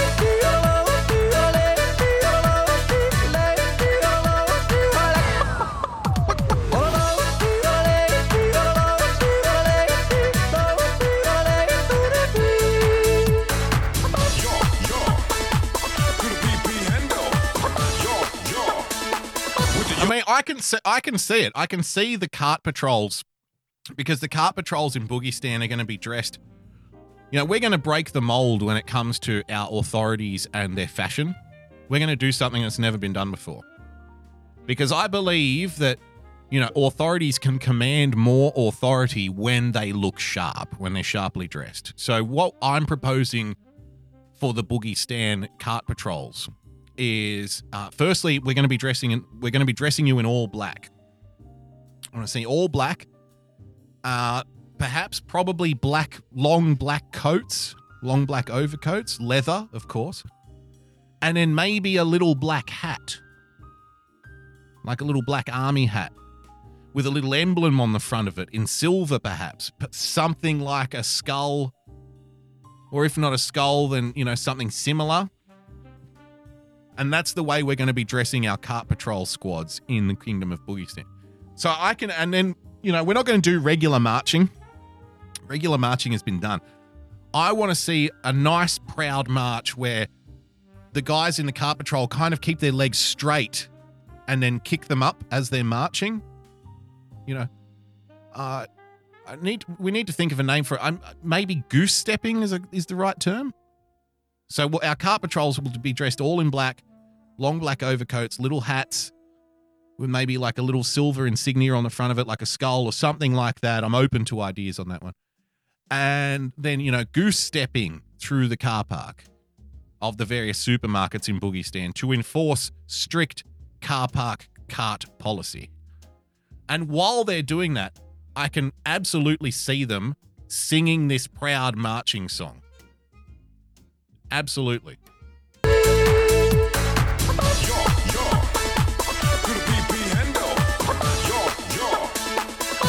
Meister.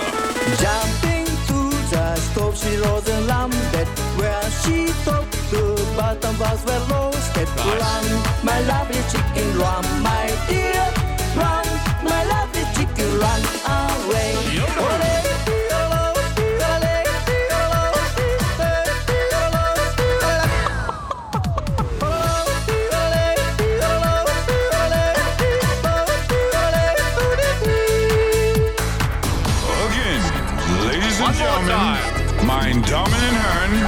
Presenting to you aus Reit im Winkl, Southern Bavaria, the Yodelmeister, yodeling the BB Handel. Gotta speed to town, I go out shopping and we'll buy a brand new lovely chicken. Run, my lovely chicken, run, my dear. Run, my lovely chicken, run away. Now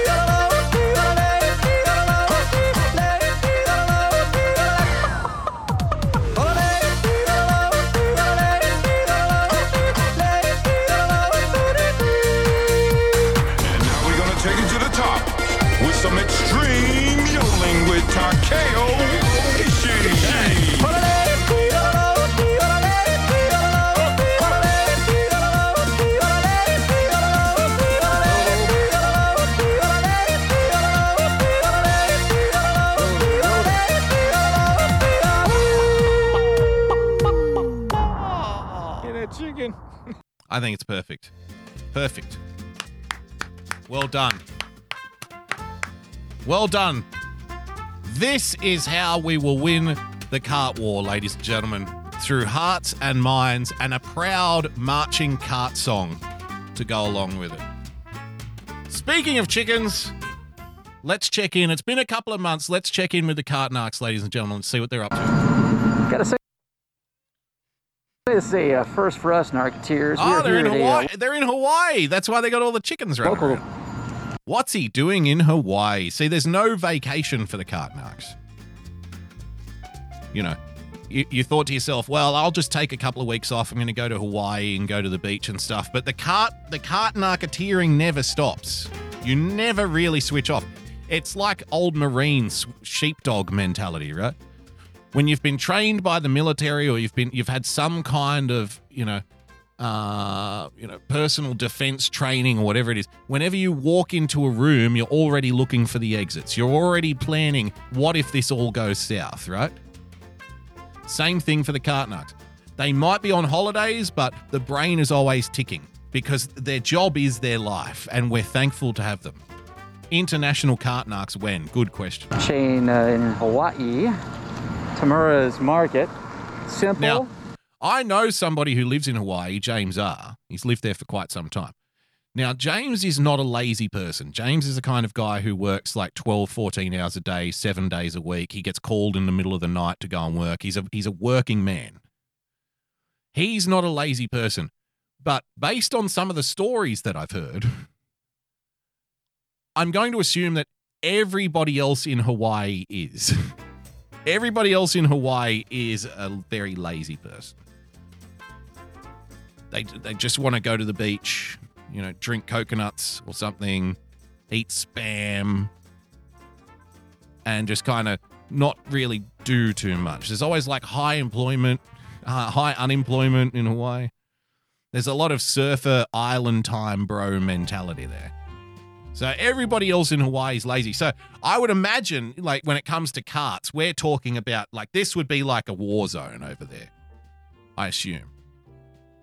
I assume because like in the car parks of Hawaii, it's it's hard enough getting people to return their carts in places that aren't very lazy.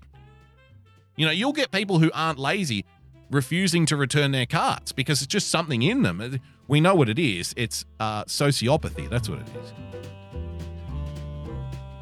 You know, they're very dangerous people. They're mentally ill. We've covered that that clip on the show before. Remember? On Dr. Oz, we now have scientific evidence. We know people who don't return their carts are usually masking some well, you know, well hidden personality flaw, which can lead to them being violent and, you know, insulting. We're generally talking about the worst people in society. We know it's scientific fact. I'm sorry. Don't get angry at me. That's what the science says. You trust the scientists, right? So I imagine in Hawaii, with the with the added layer of laziness on top of all of that, I mean, it's got to be fucking hell out there. I don't envy this man.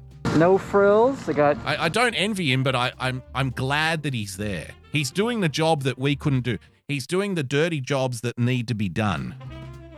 They got cart returns. You know, just little pieces of pipe. That's a that's a nice. That's like a little boutique cart return, isn't it? Look at this little They got- cart return. They got cart returns. Look at that. You can only fit like four carts in there. so they you can only fit four carts in there. There's about 50 cars in the parking lot. So they assume that people aren't going to return their carts already. Otherwise, they would have built a bigger cart return. What happened there? See, this looks like Hawaii to me, where they started building a cart return and then they got like one panel. they got one length of the steel into the ground and they said, eh, that's enough. That's it. I'll do the rest later. I gotta go for a. I've got to go for a surf. Carrier monkey, you nest them. It's a very intimate cart return, isn't it? You know, just little pieces of pipe. Good uh. You know, Good put together and painted. They got uh, some chickens over here. I don't know if you're allowed to just take the chickens to eat. I think they probably want to buy, want you to buy the chickens in, in the store itself. But uh, you know, they got a lot, of, a lot of fun stuff going on. There's a little kitty cat over here, probably looking to uh, wait wait to see some of those chickens for himself. And there's a a guy sleeping over there under a tarp. So you know, it's always interesting to see the local flavor of each each location we go to to Very knock out here. So if you're ever in town, gotta recommend Tamura's Market, where we go for chicken.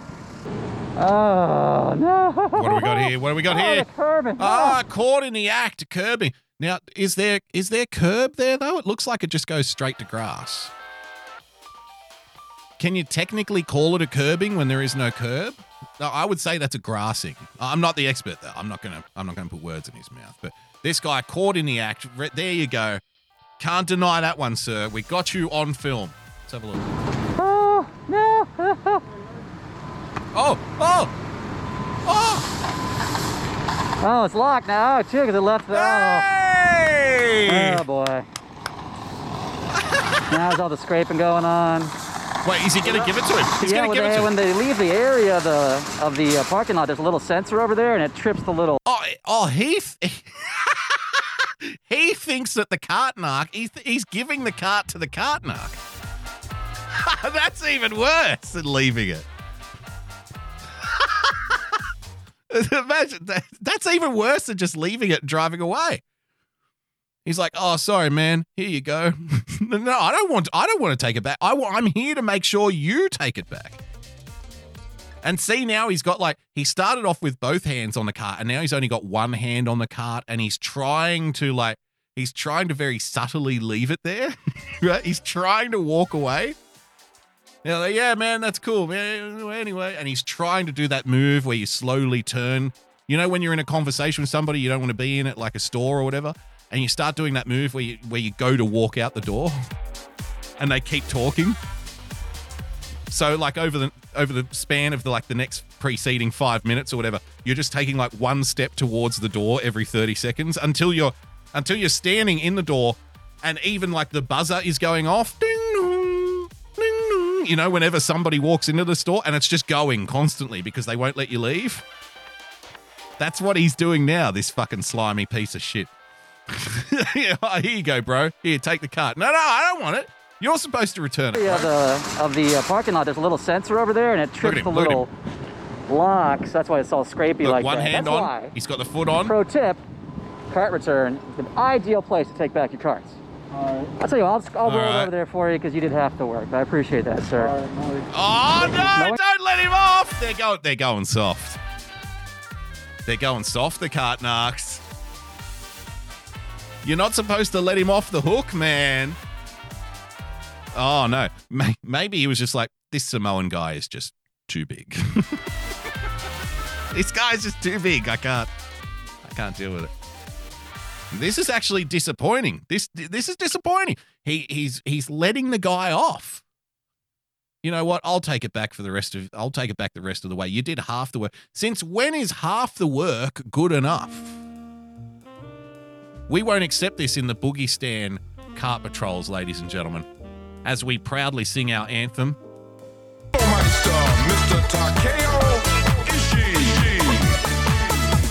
It was when I was out was a walking. Someone took my lovely chicken from me. Run, my lovely chicken, run, my dear. Run, my lovely chicken, run away. Return that cart or we will shoot you where you stand, sir.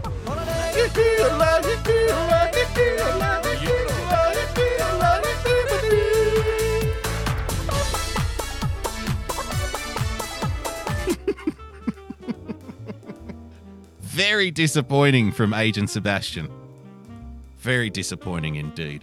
With that, ladies and gentlemen, that brings us to the end of tonight's podcast. Thank you so much for joining us. Thank you to everybody who contributed tonight on Steam Labs, Steam Labs, Stream Labs, and thank you to everyone who contributed on D-Live. Let me open up that chest for y'all. I'll be back on Monday night with another edition of the Daily Boogie podcast. Thank you for joining us. Don't forget to follow all of our friends I mentioned before Irrational Times, Coffee Talk with Sandra, everyone's favourite lover of French women, Mersh, Joy of Pessy, Major Tom, Winning TV, Iceman double four double three, JJ Stoner, Tip of the Hat, Lois Ropez, Wayday. Uh, did I mention the Sunday night show? Cha Money, ladies and gentlemen. You got the Kimmy Show, the Wild Sandra Kimmy Show. Winning TV on the Saturday night. Victor Von Schroom, of course, the Victor Show, ladies and gentlemen. And anyone else I may have forgotten. So, until Monday night, stay calm, stay rational. God bless, and we'll see you soon. Bye bye.